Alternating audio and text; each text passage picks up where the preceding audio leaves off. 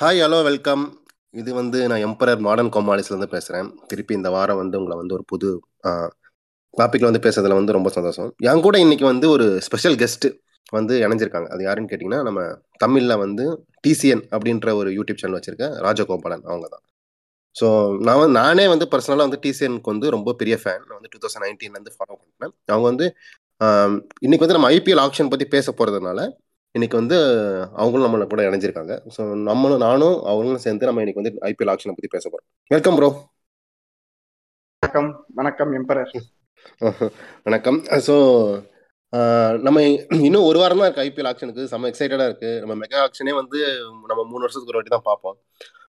இந்த ஆக்ஷன் வந்து ரொம்ப சேஞ்சஸ் இந்த மாதிரி இருக்கு. அப்படிதானே ப்ரோ நிறைய சேஞ்சஸ் இந்த மாதிரி இருக்கு. உண்மை. இதுக்கு முன்னாடி எல்லாம் கூட எல்லா அணிகளுமே பெரும்பாலும் இந்த நாலு பிளேயர் மூணு பிளேயர் மாதிரி ரீடைன் பண்ணுவாங்க.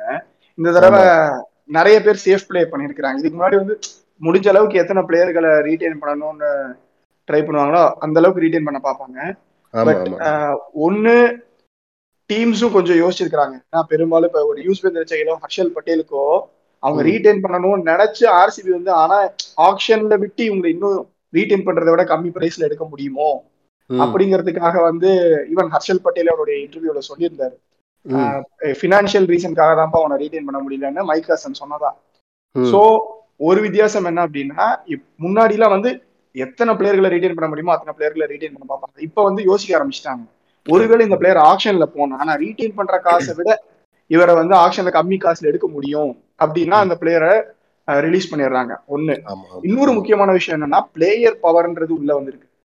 இதுக்கு முன்னாடி வந்து பெரும்பாலும் ரீடைன் பண்றோம் அப்படின்னு ஒரு டீம் சொன்னாங்கன்னா அந்த பிளேயர் வந்து வேண்டான்னு சொன்னதா எனக்கு நான் பெருசா யோசிச்சது. இது இதுக்கு முன்னாடி கேள்விப்பட்டது இல்ல பட் இந்த முறையெல்லாம் பாத்தீங்க அப்படின்னா பஞ்சாப் வந்து நாலு கோடிக்கே ஷாருக் கானையோ நாலு கோடிக்கே ரவி பிஷ்னாயையோ ரீடைன் பண்ணிருக்க முடியும் அப்படிங்கிற சூழல். இருக்கும்போது டெஃபினட்டா அவங்கள அப்ரோச் பண்ணிருப்பாங்க பட் அவங்க வந்து ஈவன் கே எல் ராகுல் பெஸ்ட் எக்ஸாம்பிள் ஆப்வியஸா வந்து அவங்க ரீடைன் பண்ண விரும்பின ஒரு பிளேயர் பஞ்சாப் கிங்ஸ். ஆனா ராகுல் வந்து வேணாம் டீமுக்கு போறேன் அப்படின்னு சொல்லிட்டாப்ல.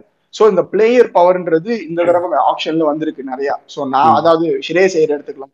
நான் வந்தா கேப்டனா தான் வருவேன் அப்படின்னு சொல்லியிருக்கிறாரு. ஏன்னா இல்லைன்னா கண்டிப்பா ஆறு டிராஃப்ட் பிக்ல நிச்சயம் ஷிரேஸ் வந்திருப்பாரு. பட் ராகுலுக்கும் ஹார்திக்குக்கும் இவங்க கேப்டன்சி கொடுக்கறதால இல்ல நான் ஆப்ஷனுக்கு பண்ண சொல்லி இந்த தடவை பிளேயர்களுடைய முடிவுகள். இன்னொன்னு ரஷித் கான் நம்ம சொல்லலாம். ரஷித் கானை வந்து எந்த டீமா இருந்தாலும் ரிட்டைன் பண்ணிருப்பாங்க பட் அவர் வந்து அந்த ஃபர்ஸ்ட் ரிட்டன்ஷன் வேணும்னு ஆசைப்பட்டதா இப்போ அகமதாபாதே பாத்தீங்கன்னா. என்னதான் ஹர்திக் பாண்டியா ஃபர்ஸ்ட் ரிட்டன்ஷன் சொன்னாலும் ரெண்டு பிளேயருக்குமே சேம் அமௌண்ட் தான் கொடுத்துருக்காங்க ஹர்திக் பாண்டியா and ரஷித் கானுக்கு. கரெக்டுங்களா. சோ இப்போ இங்க இந்த தடவை வந்து இந்த பிளேயர் பவர்ன்றது முன்ன விட கொஞ்சம் அதிகமா இருக்கிறதா நான் பாக்குறேன். சோ ஆமா. அந்த விதத்துல இந்த ஆப்ஷன் கொஞ்சம் வித்தியாசமான விஷயம்.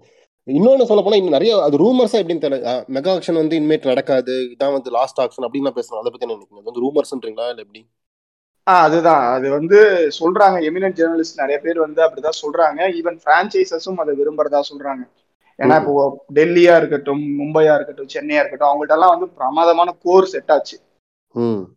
கரெக்ட்டுங்களா? சோ அந்த. மாதிரியான கோர் செட் ஆனதுக்கு அப்புறம் அவங்க பிரான்ச்சைசஸ்க்கு இன்னொன்னு ஆஹ், ஒரு பிளேயர் மேல அவங்க நிறைய இன்வெஸ்ட் பண்றாங்க பிரான்ச்சைசஸ் உதாரணத்துக்கு ஒரு இஷான் கிஷன் சூரியகுமார் யாதவா இருக்கட்டும் மும்பை எடுத்துக்கிட்டோம்னா இப்போ டெல்லி எடுத்துக்கிட்டீங்க அப்படின்னா அவ்வளவு யங்ஸ்டர்ஸ் கரெக்ட் அவங்க எல்லாம் கூட அவங்க ரீடைன் பண்ணிட்டாங்க. ஒரு அவேஷ் கான் எடுத்துக்கோமே. ஆவேஷ் கானா அவேஷ் கான் போன சீசன் வந்து இவாஸ் நோ அவர் வந்து இந்த அளவுக்கு ஒரு பெரிய ஸ்டார்லாம் கிடையாது. இப்போ இந்திய. டீம்ல ரெண்டு ஃபார்மட்லயும் ஒயிட் பால்ல வந்திருக்காரு உள்ள. பட் அதுக்கு காரணம் சோல்லி ஐபிஎல் பர்ஃபார்மன்சஸ் தான். சோ. டெல்லி என்ன சொல்றாங்க? நான் இவ்வளவு அவனை போய் குரூம் பண்ணியிருக்கிறேன். இப்ப நீங்க அடுத்த சீசனே அவனை நான் ரீடைன் பண்ண முடியாதுன்னு சொல்றீங்க. அதே மாதிரி கேகேஆருக்கு இவர் சொன்னாரு. பிரண்டன் மெக்கலமே சொல்லியிருக்காரு சுப்மன் கில்ல வந்து லூஸ் அவுட் பண்ணது எங்களுக்கு ரொம்ப வருத்தமா இருந்துச்சுட்டு ம். சுப்மன் கில்க்கு வந்து கேகேஆர் ஒரு பெரிய அடையாளம் கொடுத்த பிரான்ச்சைஸ் இல்லையா. சோ அந்த மாதிரி பிரான்ச்சைசஸ் பக்கம் என்னன்னா நாங்க வந்து பிளேயர்ஸ் குரூம் பண்ணணும்னு நினைக்கிறோம். ஆனா அதுக்கான டைம் அண்ட் ஸ்பேஸ் நீங்க கொடுக்க மாட்டீங்க. எங்களுக்கு அட்லீஸ்ட் அதனால எங்களுக்கு மெகா ஆக்ஷன் வேணாம். ஒவ்வொரு வருஷமும் இந்த mini auction okay trade okay but mega ஆக்ஷன்ன்றது வேணாம். அப்படின்னு பிரான்ச்சைசஸுமே சொல்றதா கேள்விப்பட்டேன். அப்படி இருந்திருந்தா மேபி இப்போ ஒரு ரவி பிஷ்னாயோ ஷாருக்கானோ வெளி டீமுக்கு போயிருக்க முடியாது. ஒருவேளை அப்படி? மெகா ஆக்ஷன் வந்து இந்த வருஷத்தோட மெகா ஆக்ஷன் ஸ்டாப் ஆகிறதா தான் நிறைய டீம்ஸ் வந்து ஒரு யங் யங் யங் பிளேயர்ஸ் மேல இன்வெஸ்ட் பண்ண நினைப்பாங்கல்ல? கரெக்ட் கரெக்ட் எக்ஸாக்டா அதனாலதான் உங்களுக்கு ஒரு ரவி பிஷ்னா வந்து இப்போ டிராஃப்ட் பிக்கா போயிருக்கிறாரு.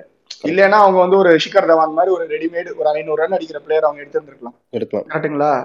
சோ எதுக்காக ஒரு ரவி பிஷ்னாய் மாதிரியான பிளேயர்களுக்கு போறாங்க? ஒரு சுப்மன் கில் ரெண்டு டீமே பாத்தீங்கன்னா ஒரு ஒரு யங்ஸ்டர் எடுத்திருக்காங்க புது டீம்ஸ் நான் ஏன் புது டீம்ஸ் சொல்றேன்னா அவங்களுக்கு வந்து எல்லா பிளேயர்ஸ் அவைலபிளா இருந்ததா நான் சொல்றேன். உங்களுக்கு. ரீடைன் பண்ற ஃப்ரீடம் இருக்கு. ஆ சோ எப்படின்னா ரீடைன் பண்ற டீம்ஸ்க்கு அவங்க டீம்ல இருக்கிற நாலு முக்கியமான பிளேயரையோ மூணு முக்கியமான பிளேயரையோ ரீடைன் பண்ணணும். சோ அவங்களுக்கு. பெரிய சாய்ஸஸ் இல்ல.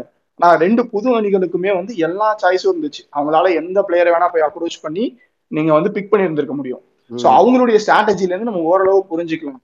அந்த யங் பிளேயர்ஸுக்கு நிறைய முக்கியத்துவம் கொடுக்குறாங்க அப்படின்ட்டு. நான் ஃபர்ஸ்ட் டிராஃப்ட்டுங்க டிராஃப்ட்டுங்கும் போது எப்படி நினைச்சேன்னா லைக் இந்த குஜராத் லயன்ஸும் ஆர்பிஎஸ்டியும் ஃபர்ஸ்ட் வந்தபோது நம்ம ம். லோக்கல்ல டீம் பிரிக்கிற மாதிரி கையடிச்சு பிரிப்போமே. ஆமா ஆமா. அந்த மாதிரி பிரிச்சாங்க அவங்க ஆக்சுவலா அந்த சிஎஸ்கே டீமை வந்து அது மாதிரி பிரிச்சாங்க. அப்போ உங்களுக்கு வந்து சிஎஸ்கேவும் ஆர்ஆரும் பேன் ஆகி இருந்தாங்க அந்த ரெண்டு டீமோட பிளேயர்ஸ் மட்டும் சோ. அப்படி பிரிச்சுக்கிட்டாங்க. அது அது வேற டைப் இப்போ வந்து ரெண்டு புது டீம்ஸ் டோட்டலாவே உள்ள வராங்க. அது அவங்களுக்கு வந்து இது இது என்ன மாதிரியான ஒரு விஷயம் அப்படின்னா மத்த அணிகளுக்குலாம் நீங்க ரிட்டன்ஷனுக்கு ஆள் அலோவ் பண்ணிருக்கீங்க அப்படிங்கும்போது ரெண்டு விதமான பேச்சு இருந்துச்சு. ஒண்ணு வந்து உங்களுக்கு டிராஃப்ட் கிடையாது. நீங்க ஸ்டேட்டவே நீ தொண்ணூறு கோடியோட உள்ள ஆப்ஷனுக்கு வா. அப்படிங்கிற மாதிரியான ஒரு விஷயமும் சொன்னாங்க. பட் அப்புறம் ஃபைனலா வந்து இந்த டிராஃப்ட் முடிவு எடுத்து அவங்களுக்கு ஒரு சார்ட் ஆஃப் மூணு ரிட்டன்ஷன் மாதிரி இருக்கிறாங்க ஸோ நம்ம இவ்வளோ பேசிட்டோம்னா பட் ஆக்சுவலாக நீ ஐபிஎல் ஆக்ஷன் இப்போ நிறைய பேர் வந்து நம்ம லெசனர்ஸ் வந்து நிறைய பேர் ஐபிஎல் ஆக்ஷனை பற்றி ஒரு அந்த அளவுக்கு ஃபாலோ பண்ணியிருப்பாங்கன்னு தெரியல. ஸோ அவங்களுக்கு வந்து ஒரு அவங்களுக்கு வந்து எப்படி ஐபிஎல் ஆக்ஷன் வந்து டிஃபைன் பண்ணணும் அப்படின்னா சிம்பிளாக எப்படி சொல்லுவீங்க? நீங்களே சொல்லுங்களா? ஐபிஎல் ஆக்ஷன்னா உங்களுக்கு ஐபிஎல் ஆக்ஷன் ஏன் ஐபிஎல் ஆக்ஷன்ற ஒரு விஷயம் ரொம்ப முக்கியன்றது கூட நம்ம ஒண்ணு அது ஒரு பெரிய டாபிக் ஏன்னா ஹர்ஷா பகுலி ஒரு தடவை சூப்பரா சொல்லியிருப்பாரு. அந்த விஷயத்த நான் சொல்லணும்னு நினைக்கிறேன். எல்லா லீக்ஸ்லயுமே பாத்தீங்கன்னா நீங்க வேர்ல்டு இப்போ ஐபிஎல்ன்றது பாத்தீங்கன்னா உங்களுக்கு இந்த பிஎஸ்எல் மாதிரியோ இல்ல ஒரு பிக் பேஷ் மாதிரியான லீகோட கம்ப்ளீட் பண்றது இல்ல. ஐபிஎல் பாத்தீங்கன்னா NBA ஓடையும் இங்கிலீஷ் பிரீமியர் லீக் ஃபுட்பாலோடைய இபிஎலோடையும் கம்ப்ளீட் பண்ற அளவுக்கு போயிருச்சு. அங்க எல்லாத்துலயும் பாத்தீங்கன்னா உங்களுக்கு டாப் டீம்ஸ் பாட்டம் டீம்ஸ்னு இருப்பாங்க. ஆமா. ஓகேங்களா? ஒரு டாப் டீம் சுமாரா ஆடி ஒரு பாட்டம் டீம் அவங்களுடைய அவுட் ஆஃப் தேர் ஸ்கின்னுபாங்க அவங்களுடைய ஃபுல் பொட்டன்ஷியல் காரணம் மட்டும்தான் ஒரு பாட்டம் டீமால டாப் டீமை ஜெயிக்க முடியும். இங்கிலீஷ் பிரீமியர் லீகா இருக்கட்டும் இல்ல என்பிஏவா இருக்கட்டும் அங்க வந்து பாத்தீங்கன்னா டாப் டீம்ஸ் பாட்டம் டீம்ஸ் நீங்க ஸ்பிளிட் பண்ணிட முடியும். ஓகேங்களா? சோ அப்போ வந்து ஒரு டாப் டீம் பாட்டம் டீம் ஜெயிக்கணும் அப்படின்னா அந்த டாப் டீம் ரொம்ப சுமாரா இருக்கணும். இந்த பாட்டம் டீம் அவங்களுடைய தி பெஸ்ட் ப்ரொடியூஸ் பண்ணி அப்பயுமே பாத்தீங்கன்னா ஒரு உதாரணத்துக்கு நான் இங்கிலீஷ் பிரீமியர் லீக் எடுத்துக்கிட்டேன்னா ஒரு பாட்டம் டீம் ஒரு ஒரு- ஒரு ஒரு கோல் போட்டாங்கன்னு வச்சுக்கோங்களேன் உதாரணத்துக்கு. டாப் டீம் அதுக்கப்புறம் இவங்களை போட்டு அட்டாக் பண்ணிட்டே இருப்பாங்க. பாட்டம் டீம் வந்து அவங்க லைஃபுக்கு டிஃபெண்ட் பண்ணுவாங்க. அதான் சொல்லுவாங்க defending for the life Life. வாழ்க்கையே வந்து ஆன் த லைன் மாதிரி டிஃபெண்ட் பண்ணுவாங்க. அப்படிதான் ஒரு பாட்டம் டீம் டாப் டீமை ஜெயிக்க முடியும். ஆனா. நம்ம ஐபிஎல் பொறுத்த வரைக்கும் பாத்தீங்கன்னா அந்த அளவுக்கு ஒரு விஷயம் கிடையாது. நமக்கு தெரியும் எந்த நாள் எந்த டீம் பெஸ்ட் ஆடுதோ அந்த டீம் ஜெயிச்சா போ ஜெயிச்சிரும். ஆமா. It need not be opposition டீமுக்கு அது ஒரு பேட் டேவா இருக்கணும் அப்படிலாம் அவசியம் கிடையாது. ஆப்போசிஷன் டீம் நல்லா ஆடியுமே இப்போ உதாரணத்துக்கு போன வருஷம் ஒரு டேபிள் எடுத்துக்கிட்டோம்னா ஒரு ராஜஸ்தான் கீழே இருக்காங்க இல்ல ஒரு சன்ரைசர்ஸ் கீழே இருக்காங்கன்னா ராஜஸ்தானாலையும் சன்ரைசர்ஸாலையும் டாப்ல இருக்கிற சென்னையையோ இல்ல ஒரு டெல்லியையோ நார்மல் கேம் ஆடியே ஜெயிக்க முடியும். ம். கரெக்ட்டுங்களா அதுக்கு முக்கியமான காரணம் இந்த ஆக்ஷன் ஏன்னா அங்கெல்லாம் வந்து உங்களுக்கு ஸ்குவாட் எல்லாம் எப்படின்னா ட்ரேட் இந்த மாதிரி பண்ணுவாங்க. அதுக்கு ஃபினான்ஷியல்ஸ் இன்வால்வ் ஆகும். ஸோ. ஒரு பெரிய டீம் அவங்க எவ்வளவு ரெவன்யூ ஜென்ரேட் பண்றாங்க? அவங்க அவங்களுடைய ஸ்டேடியம் எவ்வளவு பெருசா இருக்கு? அதுக்கு எவ்வளவு பேர் உள்ள வராங்க? அது இல்லாம மெர்ச்சன்டைஸ் சேல் இது எல்லாத்தையும் சேர்த்து அங்க ஒரு ஃபினான்ஷியல்ஸ் இருக்கும். ஓகேங்களா அதுக்கேத்த மாதிரி தான் அவங்க பிளேயர்ஸை வாங்க முடியும் அந்த பிளேயருக்கு அங்க மந்த்லி கான்ட்ராக்ட் இல்ல வீக்லி கான்ட்ராக்ட் கொடுப்பாங்க ஒரு வாரத்துக்கு இந்த பிளேயருக்கு இவ்வளவு சம்பளம்னு சொல்லி. சோ அது எல்லாமே அந்த கிளப்புக்கு பொறுத்த மாதிரி தான் சோ ஒரு ஒரு சின்ன கிளப்ல ஒரு பிளேயர் நல்லா ஆடிட்டு இருக்கான்னு வச்சுங்களேன் அடுத்த வருஷம் அவன் பெரிய கிளப்புக்கு போயிடும் ஆமா. ஓகேங்களா ஆனா இங்க அப்படி கிடையவே கிடையாது இங்க. எட்டு டீம்லயுமே ஸ்டார்ஸ் இருப்பாங்க. ஒரு நம்ம போன வருஷம் ஒரு அண்டர் பெர்ஃபார்மிங் டீம்ஸ் எடுத்துக்கிட்டோம்னா ராஜஸ்தான் ராயல்ஸ் இருக்காங்கன்னா அங்கேயும் ஒரு பென் ஸ்டோக்ஸும் ஒரு ஜாஸ் பட்லர் இருப்பாரு. அதே மாதிரி எஸ்ஆர்எச் பெருசா ஆடலையே அங்க ஒரு கேன் வில்லியம்சன் ஒரு ரஷீத் கான் ஒரு டேவிட் வார்னர் இருப்பாரு. ம். கரெக்ட்டுங்களா சோ இங்க ஆப்ஷன் வந்து எல்லாருக்கும் சேம் பிரைஸ் கொடுத்து இதுக்குள்ள நீ எடுத்துக்கோன்னு சொல்றதால அங்க அதே டீம்ல ஒரு டாப் பிளேயர் மீடியம் பிளேயர் ஒரு யங்ஸ்டர் அப்கமிங் யங்ஸ்டர் அன்கேப்டு பிளேயர்னு அந்த டைனமிக்ஸ் இந்த ஆக்ஷனுங்கிற விஷயம் தான் பெஸ்டா மெயின்டைன் பண்ணுது. ஒண்ணு. அதனால இந்த ஆக்ஷன்ன்றது ரொம்ப முக்கியம். ஃபர்ஸ்ட் ஓகேங்களா சோ ஆக்ஷன் எப்படி நடக்கும் அப்படின்னா முதல்லயே வந்து மெகா ஆக்ஷன் மினி ஆக்ஷன் ரெண்டு இருக்கு. மெகா ஆக்ஷன் அப்படின்னா நீங்க ஒரு குறிப்பிட்ட பிளேயர்ஸ் ரொம்ப கம்மியான அளவுல தான் நீங்க பிளேயரை ரீடைன் பண்ணிக்கலாம். ஒவ்வொரு வருஷமும் அது மாறும். சில சமயம் மூணு பிளேயரும்பாங்க சில சமயம் அஞ்சு பிளேயரும்பாங்க சில சமயம் நாலு பிளேயரும்பாங்க இந்த முறை வந்து பாத்தீங்கன்னா நாலு பிளேயர் வரைக்கும் ரிட்டைன் பண்ணிக்கலாம் அப்படிங்கறது கொடுத்தாங்க. புதுசா அது இல்லாம எப்பயுமே மெகா ஆக்ஷன்ல ஆர்டிஎம் அப்படிங்கிற ஒரு விஷயம் இருக்கும். ரைட் டு மேட்ச் கார்டு அதாவது. போன சீசன்ல ஆக்ஷனுக்கு முன்னாடி சீசன்ல உங்களுக்கு ஆடின பிளேயரை நீங்க வந்து அவங்களுக்கு கொடுக்கப்படுற ஹையஸ்ட் பிட்டை மேட்ச் பண்ணி திருப்பி எடுத்துக்க எடுத்து- முடியும். ஆனா இந்த முறை ரைட் டு மேட்ச் கார்டு கிடையாது. ஏன்னா ரெண்டு புது டீம்ஸ் வராங்க. சோ அப்ப அந்த. டீம்ஸ்க்கு அது டிஸ்அட்வான்டேஜா போயிடும். ம். கரெக்ட்டுங்களா? அந்த ரெண்டு டீமுக்கு போன வருஷம் யாரும் ஆடல அப்ப அவங்க யாரும் ஆர்டிஎம் பண்ணுவாங்க. அதனால இந்த முறை ஆர்டிஎம் கிடையாதுன்ட்டாங்க. சோ இந்த ரிட்டன்ஷன்ஸை பொறுத்த வரைக்கும் ஒவ்வொரு டீமுமே மேட்ச் எந்த டீம் எல்லாம் ஸ்ட்ராங்கா இருக்காங்களோ அவங்க எல்லாம் பெரும்பாலான ரிட்டன்ஷன்ஸை பண்ணுவாங்க. போன வருஷம் பாத்தீங்கன்னா Chennai Super Kings champions so அவங்க நாலு பேர்ல பிளேயரை ரீட்டைன் பண்ணிட்டாங்க. டெல்லி கேபிட்டல்ஸ் வந்து செமி வரைக்கும் போனாங்க.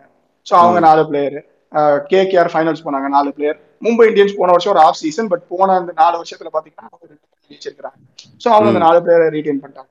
எந்த டீம் எல்லாம் ஸ்ட்ராங்கா இருக்காங்களோ அவங்க அந்த நாலு கோர் பிளேயரை ரீட்டைன் பண்ணிடுவாங்க.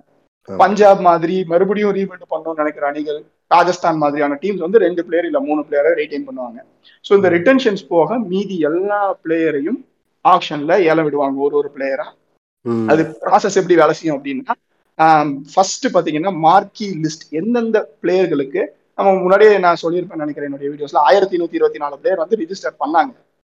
ஆனா ஆயிரத்தி நூத்தி இருபத்தி நாலு பிளேயரையும் வந்து அவங்க ஏலம் விட முடியாது. அதுக்கப்புறம் ஒரு நாற்பத்தி நாலு பிளேயர்கள் வந்து பிரான்ச்சைசஸ் கேட்டுக்கிட்டதுக்காக ரெஜிஸ்டர் பண்ணிருக்காங்க முதல்ல நாற்பத்தி நாலு பிளேயர் உதாரணத்துக்கு. இல்ல நாற்பத்தி நாலு பேர் முத அந்த மாதிரி வந்து பிரான்ச்சைசஸ் கேட்டுக்கிட்டதுக்காக அப்புறம் வந்து. ரெஜிஸ்டர் பண்ணிருக்காங்க சோ. இந்த இத்தனை பிளேயர்ல இருந்து ஐநூத்தி தொண்ணூறு பிளேயர்ஸ் மட்டும் தான் பிரான்ச்சைசஸ் ஷார்ட் லிஸ்ட் பண்ணிருக்காங்க மீதி ஆட்கள்லாம் எங்களுக்கு வேண்டாம். அப்படின்னு. சொல்லி இவங்க ஒரு விஷ் லிஸ்ட் அனுப்புவாங்க. அதுல ஒரு ஐநூத்தி தொண்ணூறு பேர் அனுப்பிச்சிருக்காங்க அந்த ஐநூத்தி தொண்ணூறு பேரை தான் ஏலம் விட போறாங்க. அது என்ன நம்பர்ல ஏலம் விட போறாங்கன்றதையும் நமக்கு சொல்லிட்டாங்க. ஒண்ணுல இருந்து. ஐநூத்தி தொண்ணூறு வரைக்கும் அந்த லிஸ்ட்ல இருக்கு. மேபி ஆக்ஷனுக்கு முன்னாடி நாள் கூட ஒன்னு ரெண்டு பிளேயர்களை ஆட் பண்ணுவாங்க. கடைசி. சமயத்துல கூட பிரான்ச்சைசஸ் விருப்பப்பட்டா. இதுக்கு. முன்னாடி முஷ்பிக் ரஹீம் எல்லாம் அந்த மாதிரி ஆட் பண்ணிருக்காங்க ம். அது ஒண்ணு இருக்கு. இன்னொரு முக்கியமான விஷயம் என்ன அப்படின்னா செட்டு செட்டா தான் ஏலம் விடுவாங்க. சோ. முதல் செட்டு மட்டும் பாத்தீங்கன்னா மார்க்கி பிளேயர்ஸ் அதாவது. மிக மிக அதிகபட்ச டிமாண்ட் இருக்கிற பிளேயர்ஸ் எனக்கு. தெரிஞ்சு இது வந்து பிரான்ச்சைசஸோட டிமாண்ட் எனக்கு எக்ஸாக்டா தெரியல. இது மூலமா தான் அந்த பத்து பிளேயர்களை பிக் பண்ணாங்களா அப்படின்ட்டு. எந்த அடிப்படையில? உண்மை. ஏன்னா ஒரு ஹர்ஷல் பட்டேல் அதுல இல்ல. போன வருஷம் purple cap winner Ishan Kishan இல்ல. இந்த தடவை மோஸ்ட் காஸ்ட்லியஸ்ட் போவார்னு எதிர்பார்க்கப்படக்கூடிய ஒரு பிளேயர் இந்த மாதிரியான ஒரு சில பிளேயர்கள் ஒரு மிச்சல் மார்ஷ் எடுத்து- எடுத்துக்கோமே இந்த மாதிரியான பிளேயர்ஸ் எல்லாம் அந்த மார்க்கி லிஸ்ட்ல இல்ல. பேட் கமின்ஸ் மேபி இதுக்கு முன்னாடி காசு லிஸ்ட் பிளேயரா இருந்திருக்காரு பட் என்ன பொறுத்த வரைக்கும் அவ்வளவு ஒரு டிமாண்ட் இருக்குமா? அப்படின்னு எனக்கு தெரியல. சோ அந்த மாதிரியான பிளேயர்கள் இந்த விஷ் லிஸ்ட்ல இருக்கிறாங்க. சோ எனக்கு தெரிஞ்சு மேபி இது பிரான்ச்சைசஸோடைய டிமாண்ட் மூலமா எந்த பிரான்ச்சைசஸ் அதாவது அதிகபட்ச பிரான்ச்சைசஸ் எந்த பிளேயர்களுக்கு வந்து டிமாண்ட் அதிகமா கொடுப்பாங்க? ஆஹ் அப்படிங்கிறவங்கள வச்சு மார்க்கி லிஸ்ட் ரெடி பண்ணிருக்கலாம் மேபி. பர்பஸ்ஃபுல்லாவே சில இப்போ மும்பை மாதிரியான டீம்ஸ் வந்து மும்பைக்கு வந்து இஷான் கிஷன் மார்க்கி லிஸ்ட்ல வந்தா அவரை திருப்பி எடுக்க முடியாது. சோ வேணுக்குனே அவங்க வந்து அவங்களுடைய மார்க்கி லிஸ்ட் மாதிரி கொடுக்கும்போது இஷான் கிஷனை அவாய்ட் பண்ணிருக்கலாம் மேபி என்னோட கேள்வி எப்படின்னா இப்ப மும்பை இந்தியன்ஸ் வந்து மார்க்கி லிஸ்ட்ல மும்பை இந்தியன்ஸ் வந்து இஷான் கிஷனை மார்க்கி லிஸ்ட்ல ஆட் பண்ணனா ஒருவேளை மத்த எல்லா டீமும் ஆட் பண்ணியிருந்தா கூட வந்திருப்பாங்க வந்து- வந்திருக்கலாம் வாய்ப்பு இருக்கலாம். அதுதான் சொல்றேன். அதே ம். மாதிரி ஒன்னு ரெண்டு டீம்ஸ் வேணுக்குனே அவரை கொடு அதாவது எந்த டீம்ல Okay, அவரை. வாங்கணும்னு நினைக்கிறவங்களோ அவங்க பர்பஸ்ஃபுல்லாவே மிஸ் பண்ணலாம். ஆக்ஷனை. பொறுத்த வரைக்கும் உங்களுக்கு என்ன அப்படின்னா நீங்க உங்களுக்கு தேவையான பிளேயரை வாங்கணும் மத்தவங்க உங்களுக்கு தேவையான பிளேயரை வாங்கக்கூடாது. இதுல அந்த டைனமிக்ஸ் இன்வால்வ் ஆகும். ஓகேங்களா? ஏன்னா இன்னொரு பிளேயர் வந்து அந்த டீமுக்கு போனா ஸ்ட்ராங் ஆக்கிடுவான் அப்படின்னா கூட அந்த பிளேயரை சும்மாவது உங்க டீம்ல எடுத்து வைப்பாங்க. ஓகேங்களா? இந்த பிளேயர் போறான். இப்ப உதாரணத்துக்கு ஒரு சென்னை மும்பை ஒரு பிளேயருக்காக ஃபைட் பண்ணிருக்காங்க அப்படின்னா இந்த பிளேயர் சென்னைக்கு போனா அவன் சென்னை டீம் ஸ்ட்ராங் பண்ணிடுவான்னு தோணுச்சுன்னா மும்பை அந்த பிளேயர் எடுத்து வைப்பாங்க. பிகாஸ் நான் ஜெயிக்கணும் அதே சமயம் அவனை ஜெயிக்க விடாமலும் தடுக்கணும். ஓகேங்களா சோ.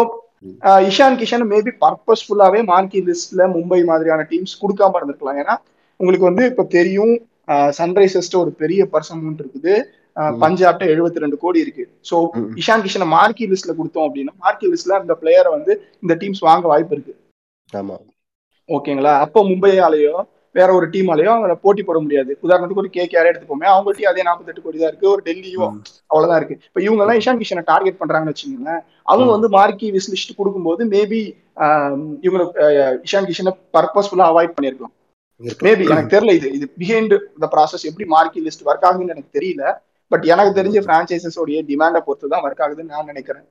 ஸோ இந்த மார்க்கி லிஸ்ட் பிளேயர்ஸை முதல்ல ஏல விடுவாங்க. இந்த பத்து பிளேயர்களை அதுக்கப்புறம் பாத்தீங்கன்னா செட்டு செட்டா ஏல விடுவாங்க. முதல்ல கேப்டு பிளேயர்ஸுக்கு ஒரு அஞ்சு செட் வச்சிருக்காங்க. Batsman wicket keepers allrounders fast bowlers spin bowlers அதே அப்புறம் அன்கேப்டு ஒரு செட் முடியும். இதுக்கப்புறம் மறுபடியும் ஒரு கேப்டு செட்டு அஞ்சு அன்கேப்டு செட் அஞ்சு. ஒரு நூத்தி அறுபதோ நூத்தி அறுபத்தொன்னோ வரும். அதுக்கப்புறம் பாத்தீங்கன்னா ஆக்சலரேட்டட் ஆப்ஷன் நடக்கும். ஆக்சலரேட்டட் ஆப்ஷன்னா இந்த நூத்தி அறுபத்தோரு பிளேயருக்கு அப்புறம் ஒன்னு ஒன்னாலாம் கூப்பிட்டு கூப்பிட்டு எல்லா பிளேயரையும் ஏல விட்டுட்டு இருக்க மாட்டாங்க. அப்புறம் நூத்தி அறுபதுல இருந்து ஐநூத்தி தொண்ணூறு வரைக்கும் இத்தனை பிளேயர்ஸ் இருக்காங்களா? மறுபடியும் பிரான்ச்சைசஸ்ட ஒரு விஷ் லிஸ்ட் கேட்பாங்க அப்பையும். போய் இப்போ நான் இந்த ஒரு முந்நூறு பிளேயர் இருக்காங்க நான் முந்நூறு பிளேயரையும் ஏல விட போறது இல்ல. உங்களுக்கு யார் வேணும்? ஒரு லிஸ்ட் கொடுங்க. அந்த பிளேயர்ஸை மட்டும் நான் ஏல விடுறேன்.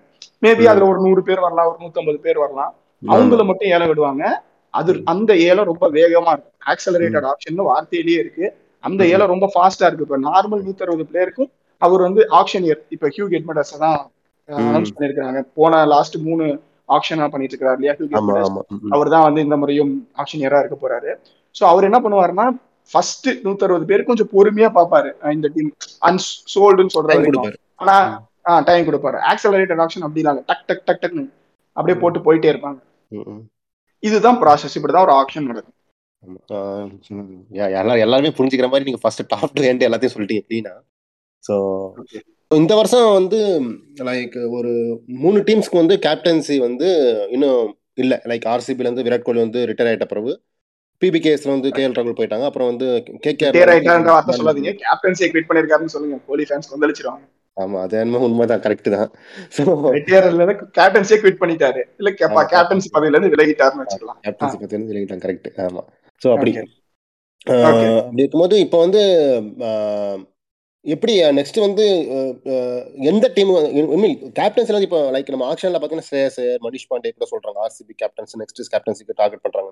வார்னர் ஃபின்ச் ஸ்டீவன் ஸ்மித் சும்மா சொல்றேன் Pat Cummins Morgan captaincy material அவங்க கேப்டன்சி பண்ணிட்டாங்க லைக் கொஞ்சோண்டு கேப்டன்சி பண்ண வேண்டிய அப்படின்னா லைக் ஏற்கனவே ரொம்ப பெரிய கேப்டன் மெட்டீரியல் எழுதினா கூட பட் எக்ஸ்பீரியன்ஸ் இருக்குது இப்போ புவனேஸ்வர் குமார் கூட எஸ்ஆர்ஹெச்க்கு வந்து கேப்டன்சி பண்ணியிருக்காங்க அதே மாதிரி இந்த அஸ்வின் கூட அஸ்வின் கூட பஞ்சாப்க்கு கேப்டன்சி ஸோ இதுல வந்து மோஸ்ட்லி மோஸ்ட்லி இந்த மூணு நாலு டீம் ஈவன் மும்பை இந்தியன்ஸ் கூட வார்னருக்கோ இல்ல வந்து ஸ்ரேயஸ் இருக்கு அது மாதிரி வந்து போக வாய்ப்பு இருக்கு. லைக் முக்கியமா ஸ்ரேயஸ் இருக்கு. வார்னரை ஒரு கேப்டனா பாப்பாங்கன்னு எனக்கு தோணல. ஏன்னா Rohit Sharma Warner almost similar age தான். பட் ஸ்ரேயஸ் ஐயர் நீங்க சொல்ற மாதிரி அடுத்த கேப்டனா ஏன்னா மும்பை வந்து டெண்டுல்கர் இருக்கும் போதே தான் ரோஹித் சர்மாக்கு பெரிய பிரைஸ் கொடுத்து ஃபோர்த் சீசன் வாங்கினாங்க.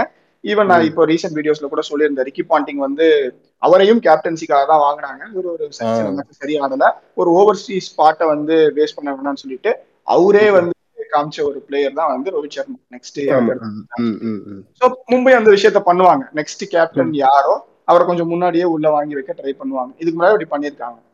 ஸோ ஸோ டெஃபினட்டாக வந்து ஸ்ரேயசருக்கு வந்து எல்லா டீமும் போட்டி போட போகுது. லைக் ஆர்சிபி கண்டிப்பாக RCB Punjab KKR Mumbai Indians எல்லா டீமும் போட்டி போடுது இப்போ ஸ்ரேயசர் ஏதோ ஒரு டீமுக்கு போயிட்டாங்க வச்சுடுங்களேன் லைக் ஆர்சிபிக்கோ இல்லை மும்பை இந்தியன்ஸ்க்கோ ஏதோ ஒரு டீமுக்கு ரிமைனிங் யாருக்கு வந்து அதிக ஹைப் இருக்கும் அப்படின்னு சொல்லி நீங்க நினைக்கீங்க? கேப்டன்சில ஓகே சோ ஷ்ரேஸ் ஐயர் ஆப்வியஸா நம்ம சொன்ன மாதிரி. அதுக்கப்புறம் வந்து டேவிட் வார்னருக்கு ஒரு போட்டி இருக்கும். ஏன்னா அவர் வந்து ஐபிஎல் வின்னிங் கேப்டன் ஐபிஎல்ல டிராபிஸ் ஜெயிச்ச கேப்டன்கள் ரொம்ப குறைவு. ஓகேங்களா? சோ ஐபிஎல் வின்னிங் கேப்டனுங்கிறதால டேவிட் வார்னர் இன்னொரு ஃபிட்டா தான் இருக்கிறாரு. டி டுவெண்ட்டி வேர்ல்டு கப்ல அவர் தான் man of the tournament so batting வைஸும் அவர் அவர் வந்து ஒரு பேங்க் தான். போன ஒரு சீசன் தான் அவருக்கு ஆஃப் சீசனே தவிர அதுக்கு முன்னாடி எல்லா சீசனும் அசால்ட்டா ஐநூறு ரன் அடிச்சிருக்காரு ஸோ உங்களுக்கு வந்து வார்னர் த கேப்டன் அது அவருக்கு மட்டும் இல்லாம வார்னர் த பேட்ஸ்மேனே உங்களுக்கு வந்து ஒரு பெரிய அசெட் அப்படிங்கும் போது நிச்சயம் டேவிட் வார்னருக்கு சில டீம்ஸ் போவாங்க.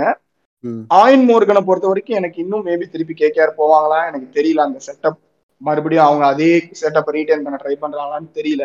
ஏன்னா அவருடைய பேட்டிங் பெரிய பிரச்சனையா இருக்கு. அவர் வந்து ஒரு கேப்பபிள் பேட்ஸ்மேன் தான். அவர் வந்து ஒன்னும் ஆட தெரியாத பிளேயர் இல்ல. பட் ஏனோ ஐபிஎல்ல பெருசா அவருக்கு கிளிக் ஆகல.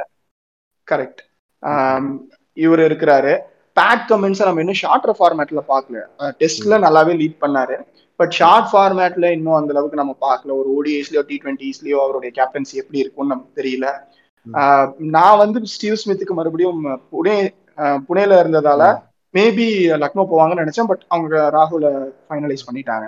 ஸோ அதனால பட் ஸ்டில் ஸ்டீவ் ஸ்மித் ஒரு நல்ல ஆப்ஷன் ஆஸ் அ கேப்டனா பார்க்கும்போது. அதுக்கப்புறம் ஒரு அவுட் சைடு சான்ஸ் அப்படின்னா பாத்தீங்கன்னா நீங்க சொல்ற மாதிரி ரவிச்சந்திரன் அஸ்வின் இருக்காரு. பட் எனக்கு தெரிஞ்ச அஸ்வினுடைய ரீசன்ட் வீடியோஸ் பார்க்கும்போது அவரே கேப்டன்சில இன்ட்ரெஸ்டடா இருக்க மாதிரி தெரியல. அது வந்து புவனேஸ்வர் குமாரை கண்டிப்பா எனக்கு தெரிஞ்சு கேப்டனா போட மாட்டாங்க. அதுக்கான வாய்ப்புகள் ரொம்ப கம்மி. ஏன்னா. அவருடைய பவர்ஸே வேன்ல இருக்கு. அவர்- இப்போ ஒரு டீம்ல ஆட்டோமேட்டிக் ஸ்டார்டரா அப்படிங்கிற கேள்வி வருது. உங்களுக்கு ஒரு கேப்டன்னா டெஃபினட் ஸ்டார்டரா இருக்கணும். டீம்ல கண்டிப்பா ஆடுவார். அதனால தான் நான் சொன்னேன் டேவிட் வார்னர் வந்து உங்களுக்கு ஒரு டெஃபினட் ஸ்டார்டர் அவர் ஒரு பேட்ஸ்மேனாவே ஆடக்கூடிய பிளேயர் அவர். நீங்க கேப்டன்சியை ரிமூவ் பண்ணாலுமே உங்க டீம்ல ஒரு பேட்ஸ்மேனாவே ஒர்க் பிளேயர் வந்து David Warner. So outside நான் சொன்ன மாதிரி அஸ்வின் இருக்கிறாரு. அப்புறம் வந்து குவிண்டன் டிகாக் ஒரு செம ஆப்ஷன் அவர் வந்து மூணு விஷயம் உங்களுக்கு பண்ணி கொடுத்துருவாரு.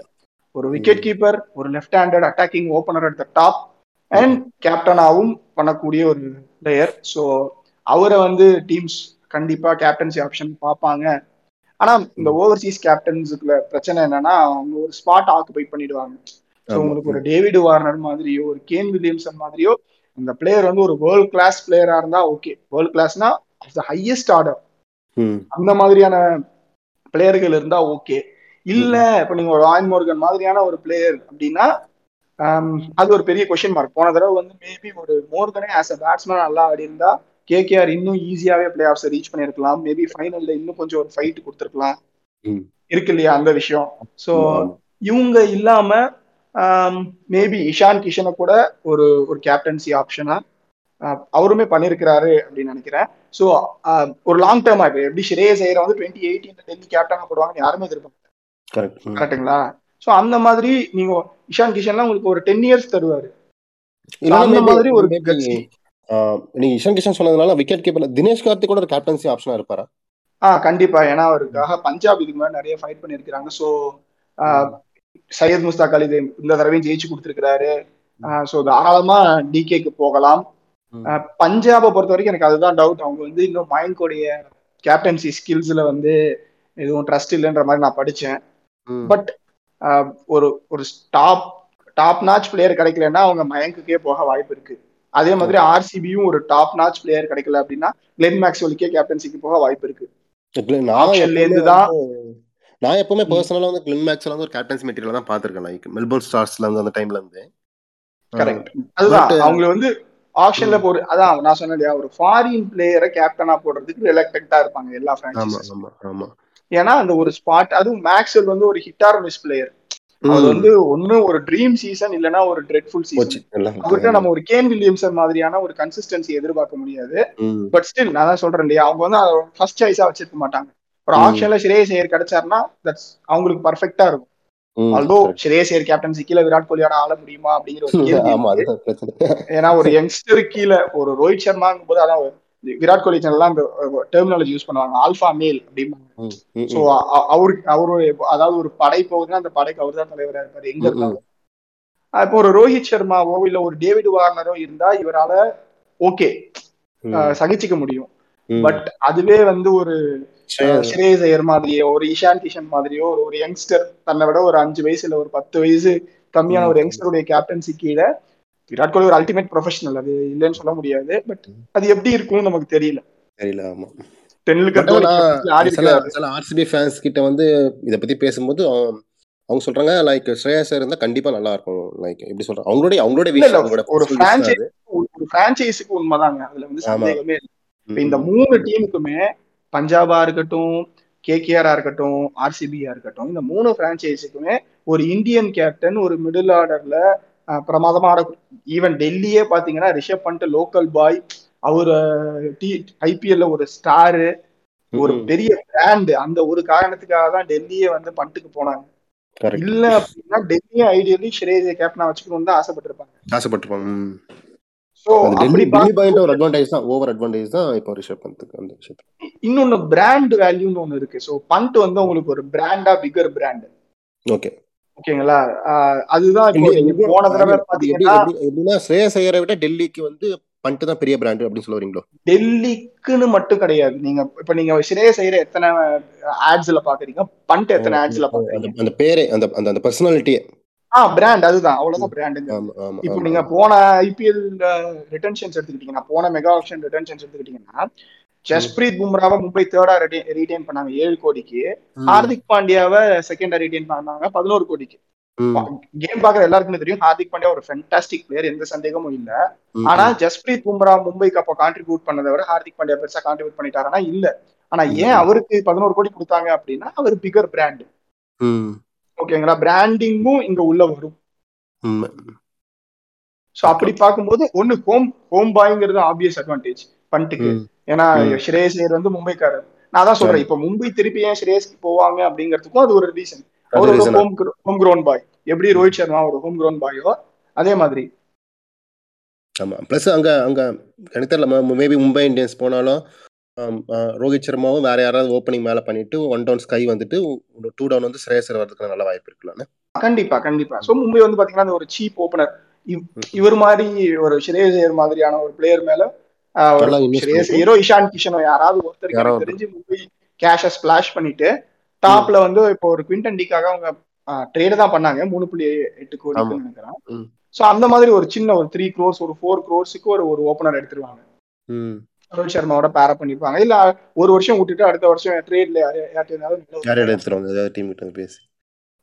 ஓகே இப்போ நம்ம அதை பத்தி பேசும்போது இப்போ மிடில் ஆர்டர் பத்தி பேசும்போது லைக் லாஸ்ட் இயர் நீங்க சொன்ன மாதிரி ஜான் மார்க்கன் வந்து லாஸ்ட் இயர் வந்து முக்கியமான ஒரு கேப் என்ன ஆச்சுன்னா நான் கவனிச்ச வரையும் நல்ல பெர்ஃபார்ம் பண்ண டீமுக்கு நல்ல மிடில் ஆர்டர் இருந்துச்சு.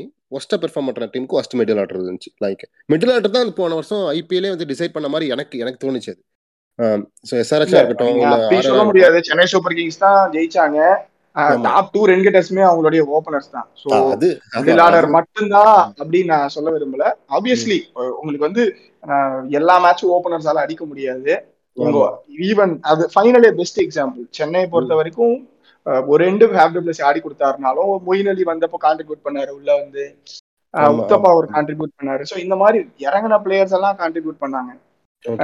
ஆனா கேகேஆர் பொறுத்தவரை ஓபனர்ஸ் கான்ட்ரிபியூட் பண்ணாங்க. அதுக்கப்புறம் அவங்களுக்கு ஆளே இல்லை.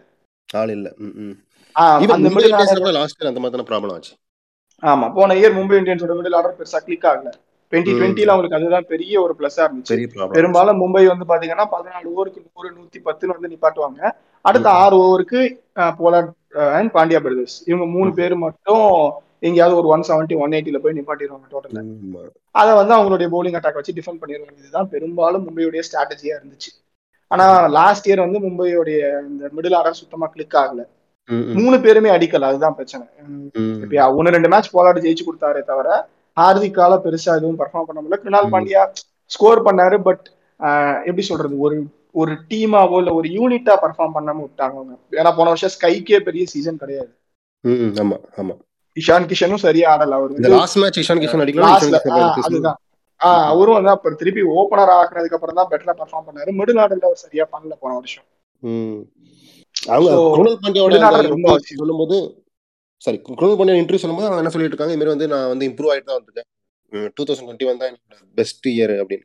நான் நம்பர்ஸ் பார்க்கல பட் நீங்க சொல்லுங்க குணல் பாண்டியாவோட இம்ப்ரூவ்மெண்ட் ஐ மீன் கிராஃப் வந்து இம்ப்ரூவ்ல தான் போயிட்டு இருக்கா இல்ல அவர் டுவெண்ட்டி டுவெண்ட்டில தான் பெஸ்ட் ஆடினாரு நோ டவுட் அவரோட best year twenty twenty twenty twenty தான் டுவெண்ட்டி டுவெண்ட்டி தான் மும்பை டீமுக்கே பெஸ்ட் இயர்னு சொல்லலாம் ஒரு ஐபிஎல் பிரான்ச்சைஸாவே ம். மேபி டூ தௌசண்ட் செவன்ல சென்னை அந்த அளவுக்கு டாமினண்டா இருந்தாங்க. அதுக்கப்புறம் பாத்தீங்கன்னா twenty twenty Mumbai Indians probably அதுதான் தி பெஸ்ட் ஐபிஎல் ஒரு ஒரு வருஷத்துல ஆடின. சொல்லலாம்.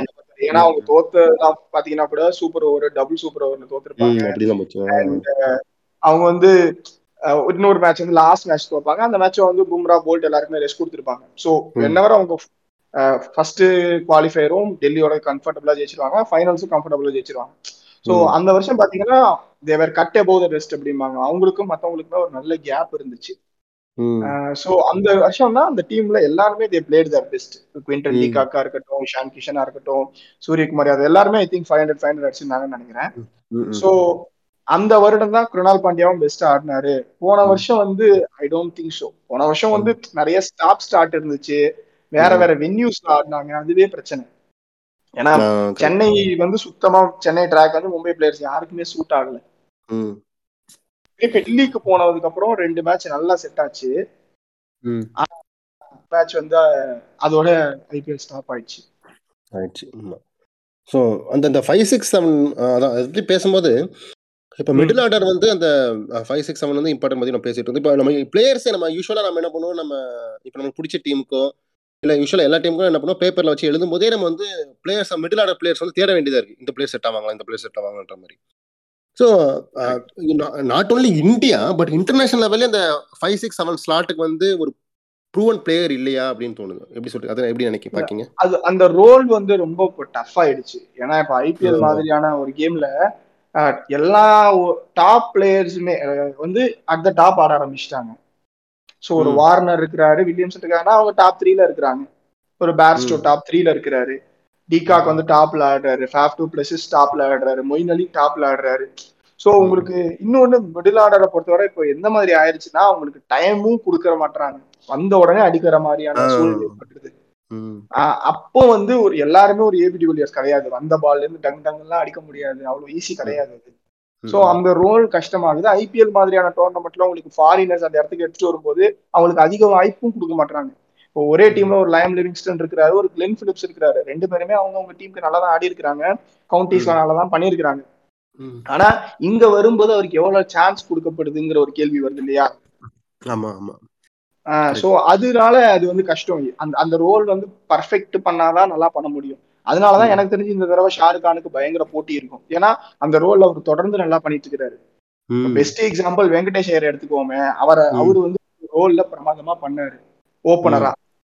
ஆனா இங்க இங்க நமக்கு இந்தியாவுக்கு தேவை என்ன இருக்குன்னா ஹார்திக் பாண்டியாக்கு பதிலா ஒரு ஆள் இல்ல. சோ. உடனே என்ன பண்றாங்க அவருக்கு இங்க ஆட சொல்றாங்க. அவரால கரெக்ட்டுங்களா? சோ அது வந்து அவ்வளவு ஈஸி பொசிஷன் கிடையாது. வந்த உடனே முதல் இருந்து அடிக்க போறதுன்றது அவ்வளவு ஈஸி இல்ல.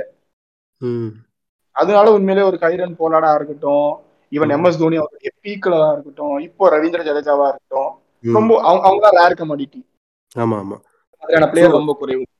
ஓகே இப்போ இப்போ இருக்க அந்த அந்த ஆக்ஷன்ல சும்மா நான் பார்த்துட்டு இருந்தேன். யார் அந்த ஃபைவ் சிக்ஸ் செவனுக்கு வந்து செட் ஆவாங்கும் போது இந்த குருணல் பாண்டியா நீங்க சொன்ன மாதிரி ஷாருக் கான். அப்புறம் கர்நாடக இந்த சுஜித் ஜே ஜெகதீஷா சுஜித்னு ஒருத்தர் உண்டு. ஜெகதீஷா சுஜித் வந்து பேட்டிங் வைஸ் அந்த அளவுக்கு இல்லையே. அவர் வந்து he can play but.